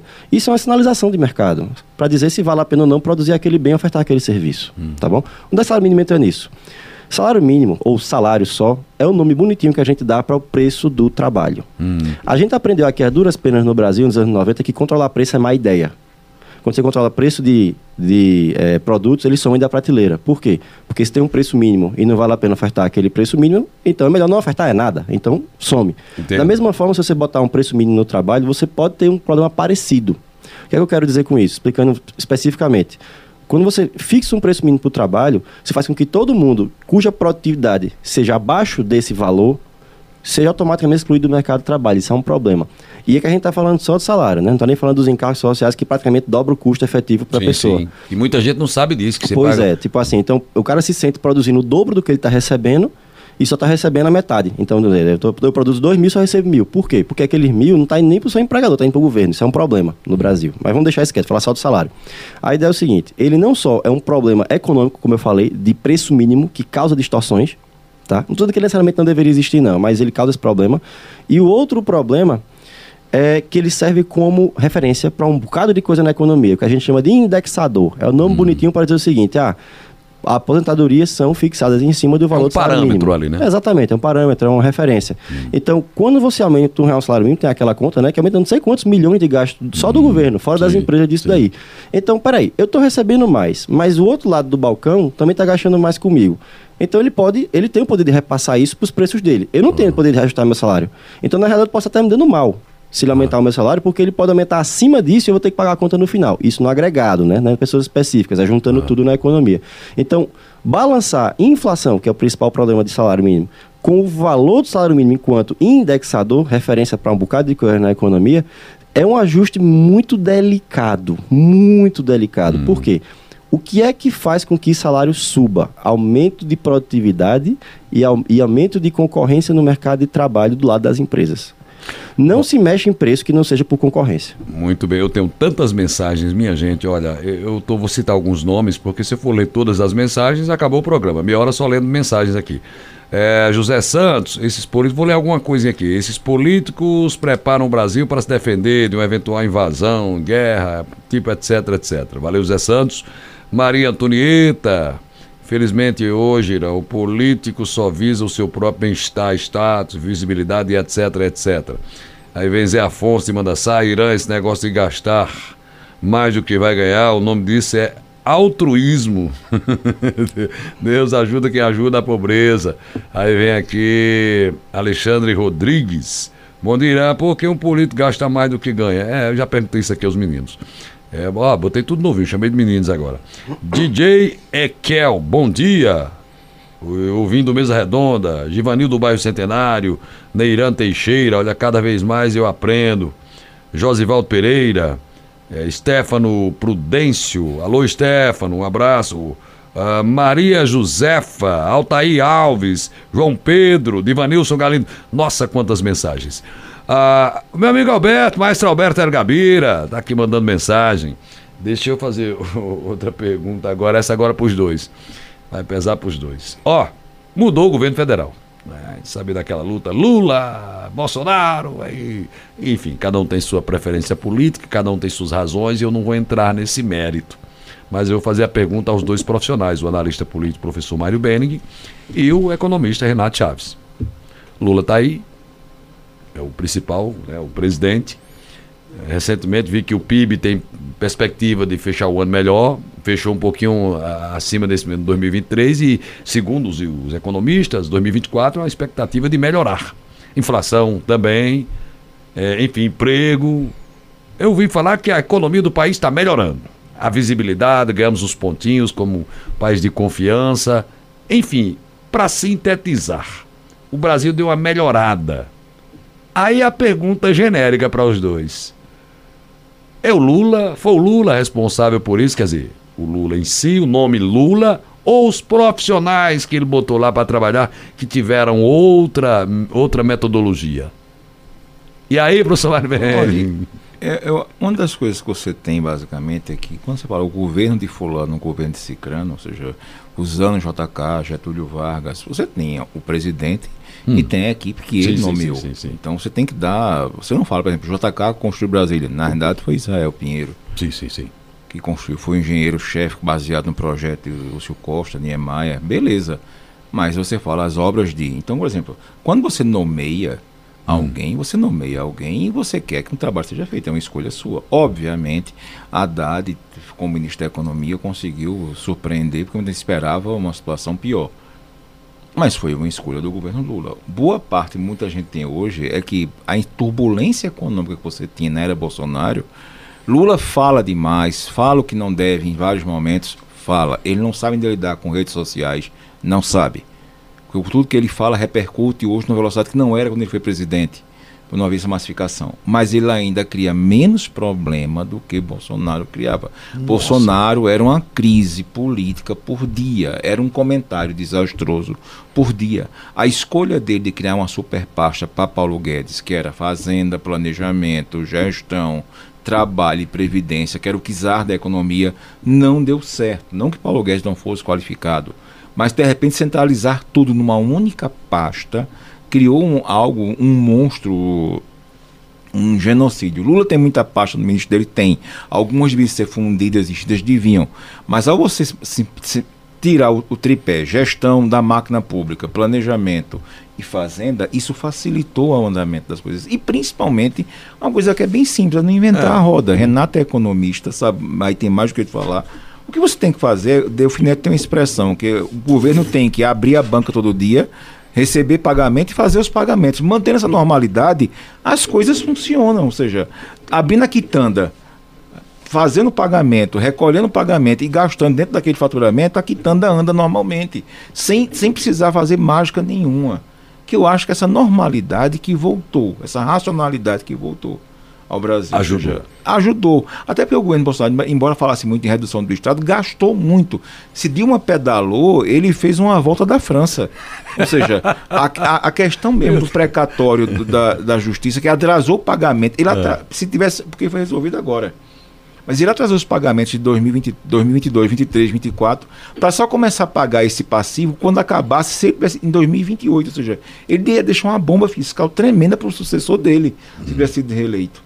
Bolsonaro gastou e gastou muito, os chamados waiver, licença, extrateto. Ou seja, você tem uma gestão que, embora a gestão Lula não seja perfeita nesse aspecto, mas pelo menos a, dá um pouco de normalidade a um uhum. ambiente democrático. Ou seja, há um pouco de racionalidade que volta a algumas partes na esfera econômica.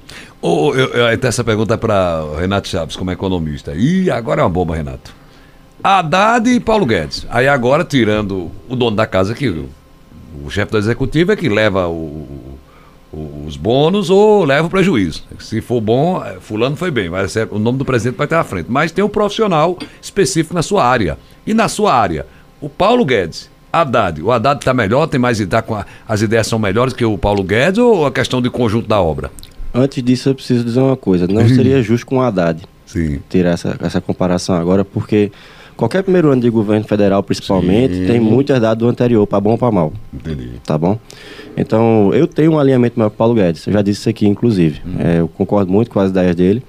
tem que lembrar que, assim, de fato eles gastaram bastante, só que tem duas palavrinhas mágicas aí no meio que se chama pandemia e guerra, que foram, assim, dois meteoros de fora do país que vieram para cá, a gente teve que dar um jeito de segurar, com o meteoro interno na época que foram os precatórios, principalmente, tá bom? O precatório foi resolvido junto com a justiça, né? Foram atrás do STF de brigar para poder tirar, mudar, botar para outro dia e fizeram isso. Aí é do jogo político, eu vou dizer o quê, né? Não tem o que fazer. Mas a, a- pancada, principalmente, que a pandemia fez é um negócio fora de série, pô. A gente está sendo estudado ainda hoje, é, é, em primeiros passos, o que, é que aconteceu com a economia mundial. Porque foi uma crise que você. Não, não foi uma um pós-Primeira Guerra Mundial, que estava, sei lá, a Europa arrasada, não tinha fábrica para ninguém, metade dos homens morreram. Entende? Foi uma, uma, uma, uma crise sanitária, por assim dizer, Nutella. Calma, Sim. calma. Quer dizer o seguinte: as fábricas continuaram lá, a maior parte das pessoas continuaram vivas, a gente meio que foi para casa por um tempo depois voltou à produtividade. Então já tinha mais um, um- muito um medo de inflação muito grande, que foi de injetado direto na, na veia do mundo todo. Sim. Até o Japão, que há anos estava com o juro real negativo, está quase saindo. Isso aí, economicamente falando, não, é, é complicado, né? É, parece distante, né? O que, é que tem a ver o juro do Japão com eu comprando banana aqui na minha quitandinha na esquina? Ah, mais do que você imagina. A questão é que É você não verdade. sabe qual é o canal.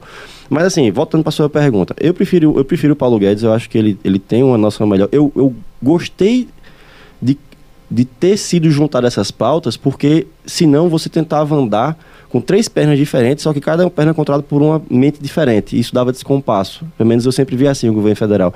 Quando você junta essas pastas e cria um super ministério, tudo bem, você cria uma espécie de feudo para um isso também não é bom, não sou a favor de centralização por si só, mas dada a natureza dessas três pautas, eu preferia que elas ficassem juntas. Porque aí, o que, é que acontece? Um lado vai querer aumentar esse lado de servidor e não perguntou direito ao do outro lado da rua. Se, se vale a pena fazer isso, tá bom? Mais ou menos isso. O Haddad é o seguinte, pessoalmente falando, eu não gosto da situação dele, eu não gosto das ideias dele, eu digo logo de cara. Sim. Só que eu tenho que estar um pouco mais fria. Como é que eu vi? Dos males o menor. Então ele, por, por pior que tenha sido a regra fiscal que ele criou com a equipe dele, pelo menos é uma regra fiscal. Sim. Para um teto que era mais uma sugestão do que Sim, uma lei. Sim. Entende? Que era só utilizada quando se tinha vontade política, né? Ah. Das pedaladas da Dilma. Eu exatamente se o Bolsonaro pedalou por si, porque a- a- as da Dilma na época, elas foram mais evidentes e ela perdeu apoio político, que foi o principal na época. Hum. Mas o melhor governo, economicamente falando, recente, não foi nenhum dos dois, nem o Lula, foi o Temer. As reformas de trabalho que ele fez foram ótimas para aumentar o trabalho formal no Brasil. Você pegar a gráfica só subindo, caiu na Sim, pandemia. Entendeu? Então, nem É, isso é bem interessante essa observação. Tá? Entende? Isso aí está falando da a questão econômica. É, só, eu, tô- eu tenho que ficar na minha área que é economia. que se eu sair mais dela é problema. Não, né? sim, eu não sim, tenho sim. autoridade em outras áreas. Eu entendeu? sei. Mas o, o que o Haddad está tentando fazer, na minha opinião, é escrever certo por linhas tortas. Traduzindo, o que ele quer fazer de déficit zero é muito benéfico para o país. Muito benéfico. Por quê? Porque a nossa dívida ela é grande, mas ela é a maior parte em, em- moeda nacional, que é o problema oposto da Argentina, que é um- uma dívida em moeda internacional, que é um problema para eles. Então, se ele conseguir man- manter essa dívida sob controle, ele pode ter outros investimentos, que é o que essa administração se propõe a fazer. É mais dirigista, desenvolvimentista, eles querem fazer, foi votado, colocado lá, tem que fazer mesmo. Senão até, até se não fizer, está nota eleitoral. Não é uma via que eu acho que traga eh, prosperidade e crescimento a longo prazo. Vira voo de galinha de novo. Mas quem sou eu, né? O outro lado é o seguinte, se ele não... não se ele tentasse fazer isso, tentando diminuir gasto em vez de aumentar a receita, eu acho que doeria mesmo na população de forma geral. Só que no Brasil, como tudo é engessado em lei, tem que gastar, tem que gastar, tem que gastar, eles sabem que é muito mais fácil para eles próprios aumentar a arrecadação. E estão seguindo isso. Mas aí entra naquele outro problema. Mais, menos vaca, mais leite. Será que realmente está aumentando a arrecadação de todo lado? Seja de imposto em, em varejista internacional, né? Shopee da vida. Até desoneração de folha, que é algo que eu acho altamente nocivo para o emprego, que é o que ele mais quer. Talvez ele esteja forçando demais a barra para tentar num objetivo, tentar objetivo que eu acho que é virtuoso. E a briga desse novo governo, especificamente do Haddad, com a, a Petrobras. Eu lembro quando Bolsonaro estava no comando do país, era o nosso presidente, havia uma briga que até teve uma vez que Bolsonaro disse, eu não mando na Petrobras. né? Teve uma hora que ele perdeu tanta paciência que eu não, gente, eu não mando na Petrobras. É- Essa briga, ela está mais serena, quem está levando a melhor? Olha só. o Petrobras é um assunto complicado. É, inclusive, inclusive eu, eu- permita, professor Mário Benig e, e Renato Chaves. Eu tive conversando outro dia com os economistas e gente que gosta de política. Cirão, preço da gasolina é uma ciência que poucos entendem. É complicado. É verdade isso também? É, preço médio ponderado na bomba, e onde é que incide o imposto, se incide duas vezes. é. confusão da Eu é, Irã, é melhor não entrar nisso agora, para falar a verdade. Mas assim, do ponto de vista macro é o seguinte, o governo, ele recebe muita grana da Petrobras, tanto via imposto quanto via é, participação acionária, né? Ele recebe os repasses acionários. Eu fosse o governo, eu me soltava essa bomba. Preferia ficar só com o repasse acionário e virar minoritário. A famosa, a palavra maravilhosa, privatização, ou seja, Privatização. deixar de ter controle acionário, porque isso é problema para ele, mais do que ele imagina. Ah, mas é muito dinheiro. Peraí, é um dinheiro complicado. Entendeu? Eu, aliás, não sou nem a favor necessariamente da privatização da Petrobras. Eu prefiro que o mercado seja mais aberto, tenha uma legislação mais tranquila para o pessoal vir de fora poder fazer o que precisar fazer aqui. Mesmo que o governo continue como majoritário da Petrobras. Não, não acredito que a, a única saída é a privatização. Sou a favor, mas hum, economicamente falando não seria o mais importante, certo? O, o problema aqui é o seguinte: quando você pega todos os índices de inflação do Brasil, combustível pesa muito em tudo, porque ele é base de tudo. De energia elétrica, a frete e a tudo. tudo, tá na base. Então, quem tem o poder de decisão, o poder de controle dos preços, também controla a parte eleitoral da coisa. No fim das contas. Porque é só mandar baixar, por assim dizer. Só que não é assim que se baixa preço em lugar nenhum do Exato, mundo. exato. É, A própria OPEP faz o quê? É é um cartel gigante que só faz abrir ou fechar a torneirinha de petróleo para metal diminuir a demanda. Pô, é assim que se mexe em preço, oferta e demanda, não com canetada, porque canetada ferra a empresa como ferrou em 2016, entendeu? Eu acho que o, o governo está pegando no vespeiro sem necessidade, porque ele acha que precisa pegar, e eu não acho que ele precisa. Professor Barbeni, outra pergunta. E essa é pesadinha também. É, até assunto de, de mesa de bate-papo. É difícil nesse país. Por exemplo, vamos pegar aqui uma coisa caseira, respeitando os nomes que eu vou citar. Mas vamos disputar aqui, vai ter eleição municipal né, em todo o país. Então, aí você pega tal candidato que já tem um certo tempo na política, já vem daquela oligarquia, já tem um apoio legislativo muito grande, tem. Aí ele vai fazer a campanha dele com X reais. Aí vamos pegar um que tá novo, tá chegando agora. Deixa eu pegar uns exemplos mais práticos, eu vou logo direto. Aí você botar um Zé Queiroz para concorrer com. Vamos ver aqui, com, com Lessa, com Rafier, com Armandinho, os nomes estão sendo citados por aí, com Dio, só que esses outros pegam um, fundo eleitoral pequenininho pra fazer uma campanha, aí vai brigar com um fulano que tem um fundo eleitoral, ou seja, um valor mais elevado. É desproporcional essa briga, porque não, não dá igualdade para todos, professor Mário Benning. Porque é o partido que vai escolher, né? Isso não quer dizer, uma das coisas que a internet permite hoje é porque, diferente do passado, onde só tinha o guia eleitoral, aí houve simplificações. De- deixa, eu- deixa eu fazer um, deixar a pergunta povão, povão. Porque o povo diz o seguinte: devia para disputar a eleição, fulano ter 20 mil, fulano também com 20 mil, mesmo poder econômico para brigarem. Mas há uma disparidade. O grande problema que você tem no Brasil, você tem 30 partidos políticos que rateiam o fundo de acordo com a votação. Então, por exemplo, você tem um partido que tem uma bancada, como é o PL, 70 deputados, 100 deputados, ele vai ter um fundo eleitoral maior do que um partido que tem 10 deputados, ou 5 deputados, ou 2 deputados, porque aquele partido tem mais representatividade. Então, isso é até a ideia de diminuir a quantidade de partidos. Então, se esse partido tem um fundo eleitoral menor, eu, olha, eu tenho a campanha de fulano em Recife, que é uma campanha competitiva, eu tenho Cicrano lá que eu sei que não vai ganhar, então eu vou gastar mais onde. Então, é muito difícil você equalizar esses jogos aí. Agora, muitas vezes também acontece que você pode ter campanhas que têm um apoio, que tem material de campanha e que às vezes não cai na graça do, do eleitor. Nem acontece, acontece. A primeira eleição de Bolsonaro foi uma campanha que foi subfinanciada. A campanha dele teve o atentado, teve uma série de fatores ali externos, mas mostrou, por exemplo, a Alckmin tinha maior tempo de televisão, a Alckmin tinha um orçamento de campanha grande e teve uma votação pífia. Isso pode acontecer? Pode, é do jogo. A gente não tem como dizer se fulano de tal gastar mais, ele automaticamente vai ser eleito. Há chance. Mas em última escala também depende da estratégia de campanha que pode ser usada. É, porque eu vejo o seguinte: você está na campanha política, aí tá o candidato, faz uma, uma carreata. Aí ele tem um poderio melhor, aí você vai lá na carreata dele, tem 5 mil carros. Aí o coitado tá brigando pelo carro, que tem um poder econômico menor, vai lá, tem 100 carros, 50 carros. né? Eu, entendo que é a questão legislativa, de representatividade, mas, como diz, para você renovar o quadro, fica difícil. Fica, é por isso que eu falo, não- é, não vai ter solução milagrosa nesse mecanismo. Agora, muitas vezes o que você pode ter são estratégias que tentem você dar mais visibilidade. É difícil? É, mas, por exemplo, se você pegar a campanha da pandemia aqui, foi uma campanha que foi somente por via eleitoral.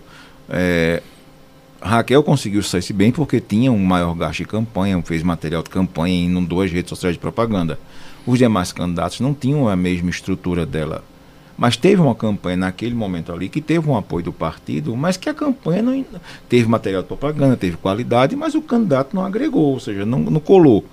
Muitas vezes o que você tem que ver é se o discurso do o que, que é, qual é a pauta da eleição, ou seja, na próxima eleição quando vier 2000, essa eleição vai ser 2024, em outubro. Hum. Qual vai ser a pauta? O que é que o, o que é está pautando a cidade? O que é que está mobilizando as pessoas? Aquele candidato que mesmo sem recursos, se ele conseguir é, é fisgar o interesse do eleitor, utilizando mecanismos como redes sociais, por exemplo, que são mais baratos do que o guia eleitoral, que não tem essa limitação de tempo de campanha, ele pode conseguir. Ele tem que ter um financiamento mínimo, é óbvio, mas não tem os mesmos desafios que era 20 anos atrás, quando só existia rádio e TV. Então, são essas coisas que vão acontecer. É injusto? É. Dificulta a renovação? Dificulta. Mas enquanto você não discutir que, que os partidos realmente, por exemplo, o candidato tal a prefeito de Caruaru vai ser escolhido pelos filiados do partido que vão votar, como hum. uma primária. Sim seria uma eleição e um candidato que realmente tivesse apoio, não escolhido lá. Eu vou, olha, tu, tu, teu partido vai me apoiar e tu é secretário disso, tu vai ser diretor disso. Então não é só a questão de quem financia, mas de como os partidos funcionam. O partido, porque a ideia de partido é um pedaço. Ele representa um, um pedaço do eleitorado, ele representa ideias. E que, infelizmente, poucos partidos no Brasil você hum. tem o PT, você tem o PL hoje, que representam algum, de alguma maneira algum pensamento econômico e social. Os demais, infelizmente, é, na sua grande maioria, são legendas de aluguel. São legendas lá para fisgar o fundo eleitoral, para ter o dono do partido. Então, você falar de renovação política, enquanto não renovar os partidos e exigir que realmente exista um diretório municipal, que, que a escolha do candidato por lei seja numa primária, ou seja, quem é filiado vai hum. votar e vai escolher. Eu quero Irã. Meu partido vai ter candidato próprio e vai ser Irã. E não de repente chegar lá, como acontece muitas vezes, só no cartório. Mantém lá uma ata e coliga com fulano. Então, só vai ter renovação política e democracia de gasto se você tiver realmente partidos que representem. Enquanto não tiver, vai continuar a ter oligarquia, vai continuar a ter essa simetria de gastos que infelizmente acontece. É lamentável que você vê, por exemplo, aí você vai ver o guia eleitoral. Aí todo mundo disputando uma vaga para deputado federal, estadual, seja lá qual for a esfera. Aí um tem três minutos, dois minutos, fala lá à vontade, explana a ideia, é, é usa ah, palavras, um discurso bonito. Aí o outro, coitado, só dá para dizer o nome dele e o número. Meu nome é fulano de tal. Tá uma disparidade muito grande. Fica difícil você renovar o quadro político dessa forma. Agora eu entendo. Tem toda essa logística aí. Porque antigamente só tinha Arena e MDB, eu lembro desse tempo ainda. Mas tinha sublegenda, tinha Arena A, tinha Arena B, ah. aí tinha. saía dois candidatos pela Arena, aí o prefeito ia ser. eu sou da Arena A e da Arena B. Aí juntando. O fulano ainda teve mais votos, mas quando somou a Arena A e a Arena a sublegenda, passou o fulano tal que é mais votado foi eleito. Isso aconteceu. Então, era um, um, bipartidarismo que foi imposto por uma consequência de uma ditadura e que ela mesma criou mecanismos de, ao criar as sublegendas. Então. Ah o que a gente tem que ter é o seguinte: há uma, há uma ideia de reduzir esses partidos no Brasil, mas também agora tem que melhorar a qualidade da representação. Aí vem, não dá para ter, por exemplo, toda eleição sai uma reforma eleitoral. Toda eleição sai uma reforma eleitoral. Verdade. Que muda as regras do jogo. Ou seja, a eleição de 2024 provavelmente não vai ser as mesmas regras de 2018, que não vão ser as mesmas de 2026. Hum. Tá.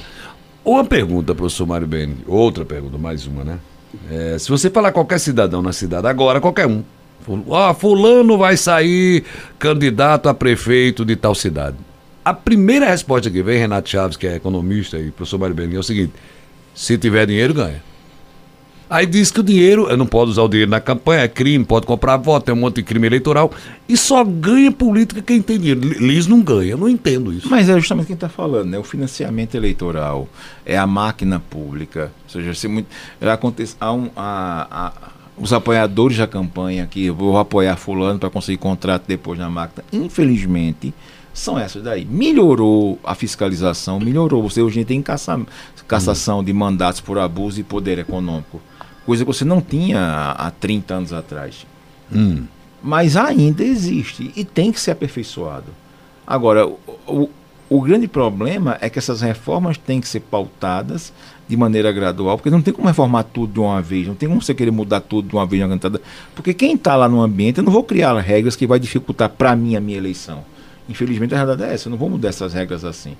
Mas que tem que ser uma reforma gradual do sistema para que ele possa representar cada vez melhor. E as pessoas, quando forem votar, não votar em fulano porque é da igreja, não votar em fulano porque tem não sei o quê, não votar em fulano porque não sei o quê, porque mais importante que um prefeito, que um presidente, que um governador, é o deputado estadual, é o deputado federal, é o senador, é o vereador, porque são esses que vão fiscalizar e fazer leis.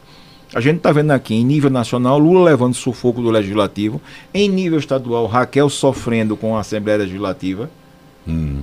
Porque o deputa, um deputado estadual, federal, um senador, ele, de repente, quando ele, ele tem um poder de emparedar, como eles emparedaram todos os presidentes que vieram do Brasil, passando de Sarney até chegar a Lula de novo.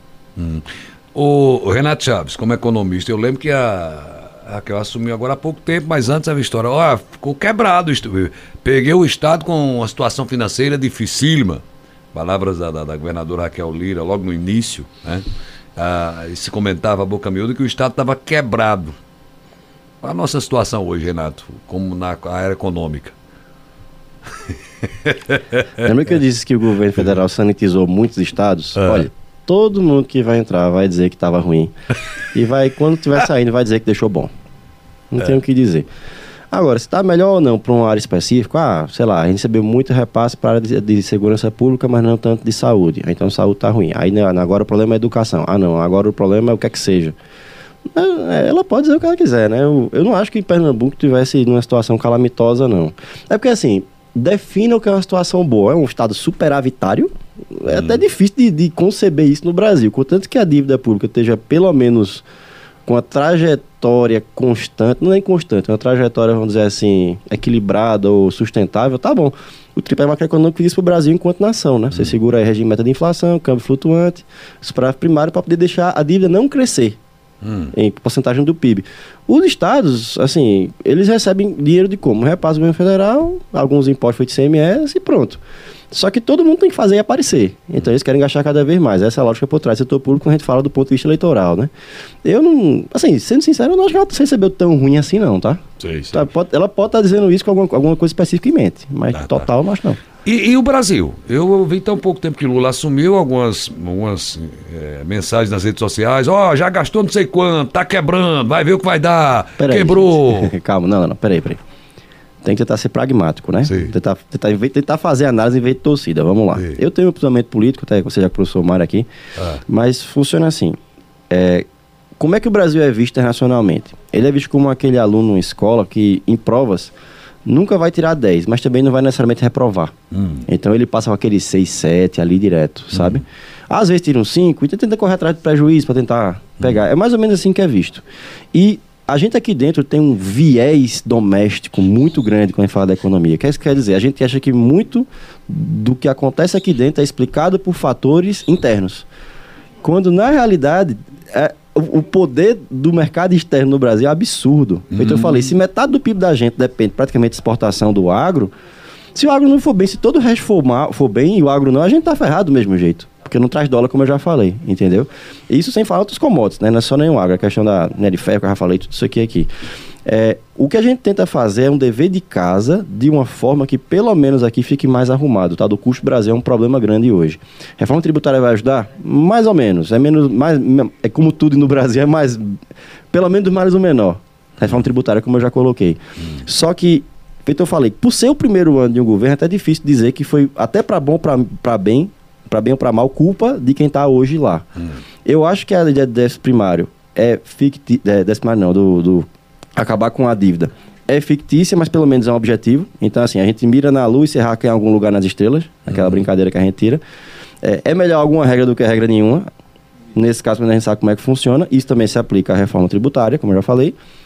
Só que com um perfil de uma administração mais gastadora, que prefere arrecadar, isso pode acarretar, e aí realmente eu acho que isso é verdade, um crescimento menor nos próximos anos. Não necessariamente nos próximos três da administração atual. Pode ser que só para daqui a cinco. e isso pode ser um problema. Só que com o cenário internacional, repito, ajudando, minha gente, vocês não têm noção de como o juro americano influencia aqui dentro do Brasil, não. A gente pode fazer dever de casa todinho. Se os caras lá aumentar 1% do juro, como fizeram, saiu de, de uma banda perto de zero para quase 5, isso suga dólar do mundo todo. Isso não é problema só para o Brasil, é para todos os emergentes. E aconteceu agora está arrefecendo. Então é aquela coisa, por mais que a gente tenha um barquinho pequenininho, se a maré sobe, sobe todo mundo junto. É. Mas como diria Warren Buffett, quando a maré baixa, a gente descobre quem estava nadando sem roupa. Muito que foi isso que aconteceu. Então, assim, não é justo nem dizer que bom, nem dizer que ruim. Eu acho que a gente precisa de um pouco mais de tempo, mas do que se apresentou até agora, se esperava-se muito pior, pra falar a verdade. Não foi, não foi esse bicho de sete cabeça todo, e tá dando pra surfar. Muito bem. Eu falei assim, para debater aqui da- da- no âmbito profissional, claro, que muita. Aí vem o torcedor político, né? O torcedor político senta o porrete, tá quebrando, outro diz que não, e aí vai, mas aqui foi uma análise profissional e, e bem eh, na área econômica.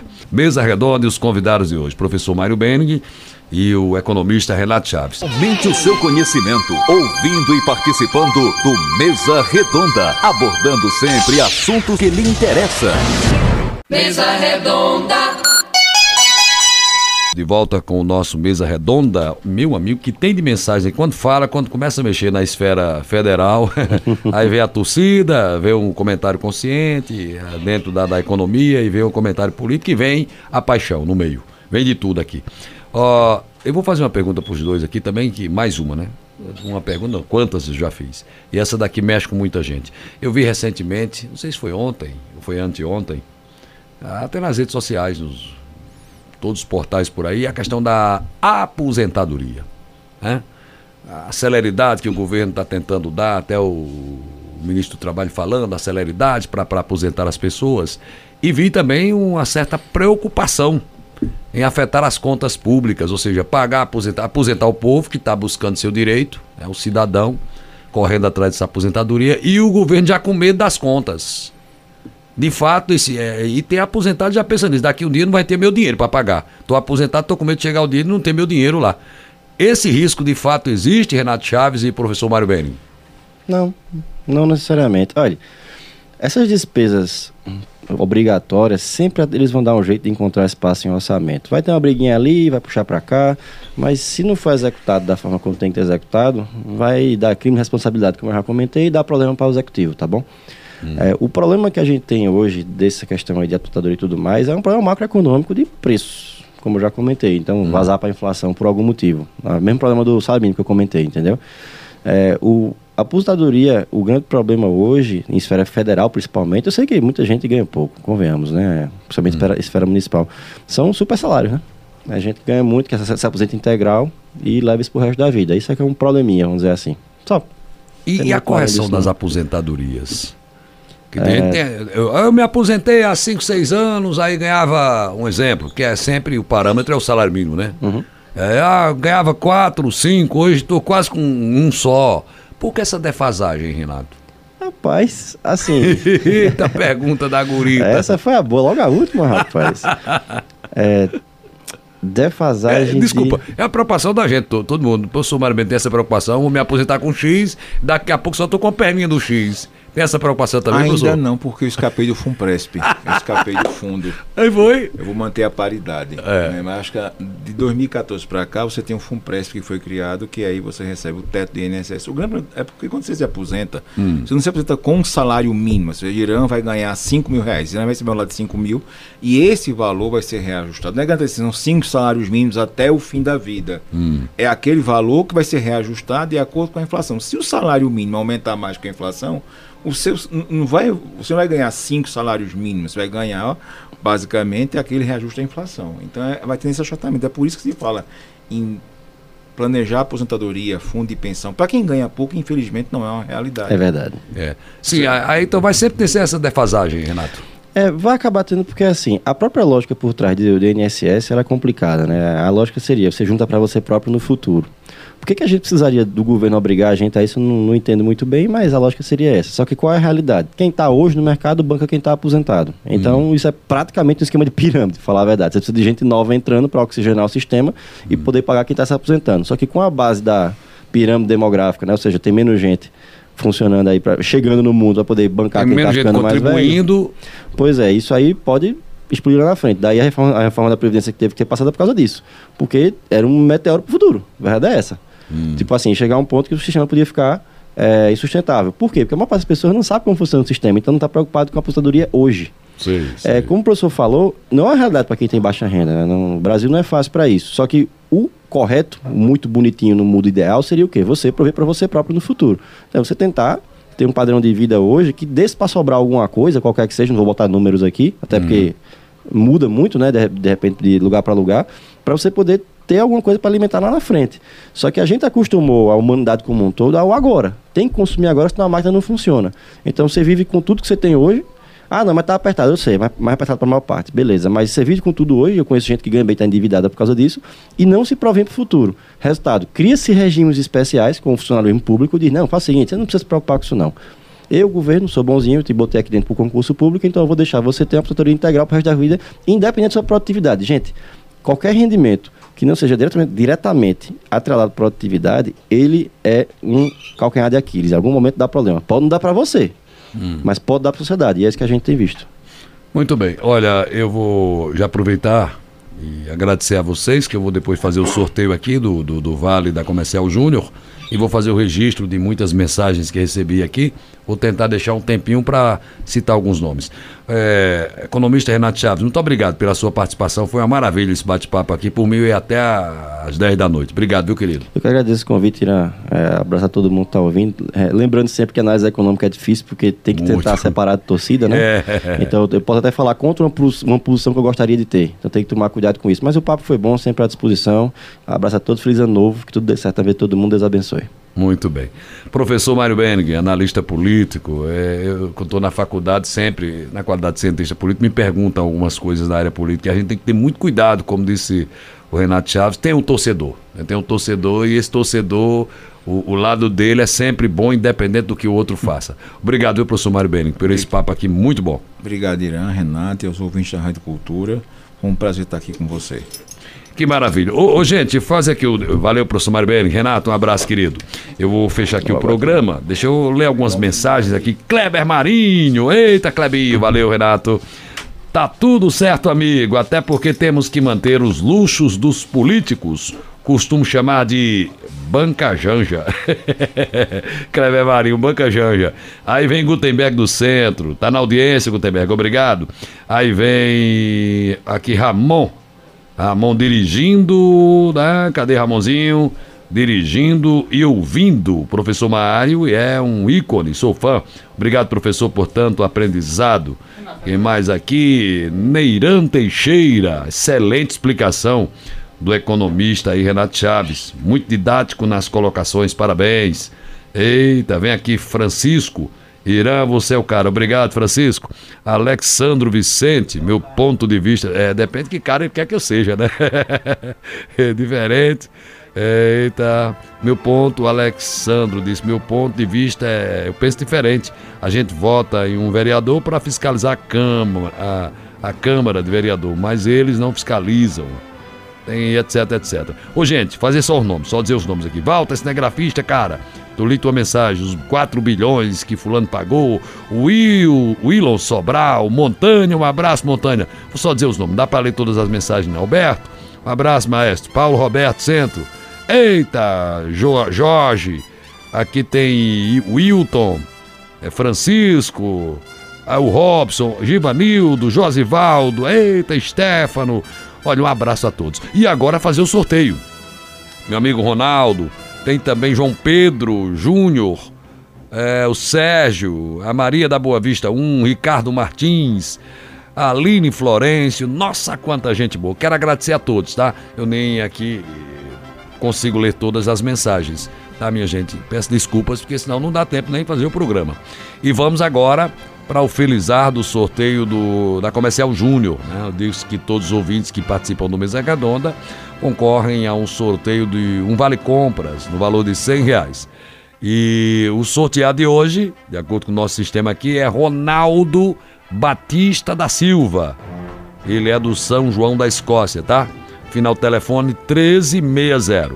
Vou passar aqui para o pessoal aqui da, da produção do programa, da Departamento Comercial, tá, Ronaldo? E aí você faz contato. Acho que o pessoal vai fazer o contato contigo aqui. Você mandou o número do telefone aqui, final do telefone 1360. Ronaldo Batista da Silva foi o sorteado na promoção da Comercial Júnior com Vale Compras no valor de 100 reais. Minha gente, Obrigado, obrigado pelo carinho, atenção. Sexta-feira tem mais um Mesa Redonda, estarei aqui à frente, sempre, sempre com assuntos interessantes. Vale a pena você ouvir, ajuda a gente a raciocinar, entender o nosso dia a dia, seja qual for o seu segmento, tá bom? Acabou o nosso Mesa Redonda, em nome de Rede de Óticas Arco Verde. Óculos, lentes e armações de grandes marcas, com preços e descontos exclusivos. Loja no centro, na rua Vigário Freire, Avenida Agamenon Magalhães, Empresarial Agamenon em frente ao EMOP, ali no Trade Center. Óticas Arco Verde. Alô, um abraço pessoal das Óticas Arco Verde. Abraçar lá o Dácio Espósito Filho, tá? Os 61 anos da Ótica Arco Verde, você vê e confia. Promec, a Casa dos Milagres. A sua farmácia hospitalar. Cadeiras de rodas, meias de compressão, curativos especiais e tudo para a sua saúde. Está na Promec, em dois endereços. A Promec 1, aquele prédio verde rosa de cinco andares, na Avenida Gamenon Magalhães. E a Promec 2, aquele prédio espelhado ao lado da Igreja do Rosário, com telefone 37216315. Comercial Júnior, chegou a hora de economizar. Compre todo o material para sua reforma ou construção com preço de promoção. Comercial Júnior na rua Tupino Salgado. Entrega para toda Caruaru. WhatsApp da Comercial Júnior 999090119. Da Promec, quero abraçar aqui a Demilton Góes e da Comercial Júnior, Alô Júnior, filhos, Rodrigo e Luiz. Aliás, vez por outro, eu tô na rua Tupi, na, na estabelecimento do irmão do Júnior lá é, tomando uma sopinha, comendo um cuscuzinho lá. Um abraço aos amigos lá, escutam também a Rádio Cultura e em especial o nosso Mesa Redonda. EcoSolen, energia solar. Mais de 300 projetos instalados. O melhor investimento, energia limpa e sustentável. EcoSolen, energia solar. Solicite o um orçamento grátis. Ligue 3136-7886, na Avenida José Rodrigues de Jesus, 248, no bairro Indianópolis. Um abraço aí ao Jadiailson Silva. Eu falei lá na Rua Tupi do irmão do Júnior. Um abraço aos amigos lá, viu? Toda vez que eu tô lá na faculdade dando aula, entre o intervalo lá, eu vou lá no estabelecimento do irmão do Júnior e faço um lanchezinho. Um abraço a todos, obrigado. Então, encerrou Mesa Redonda. Canal 243, 96,5 FM. Rádio Cultura do Nordeste.com.br Instagram, arroba Rádio Cultura do Nordeste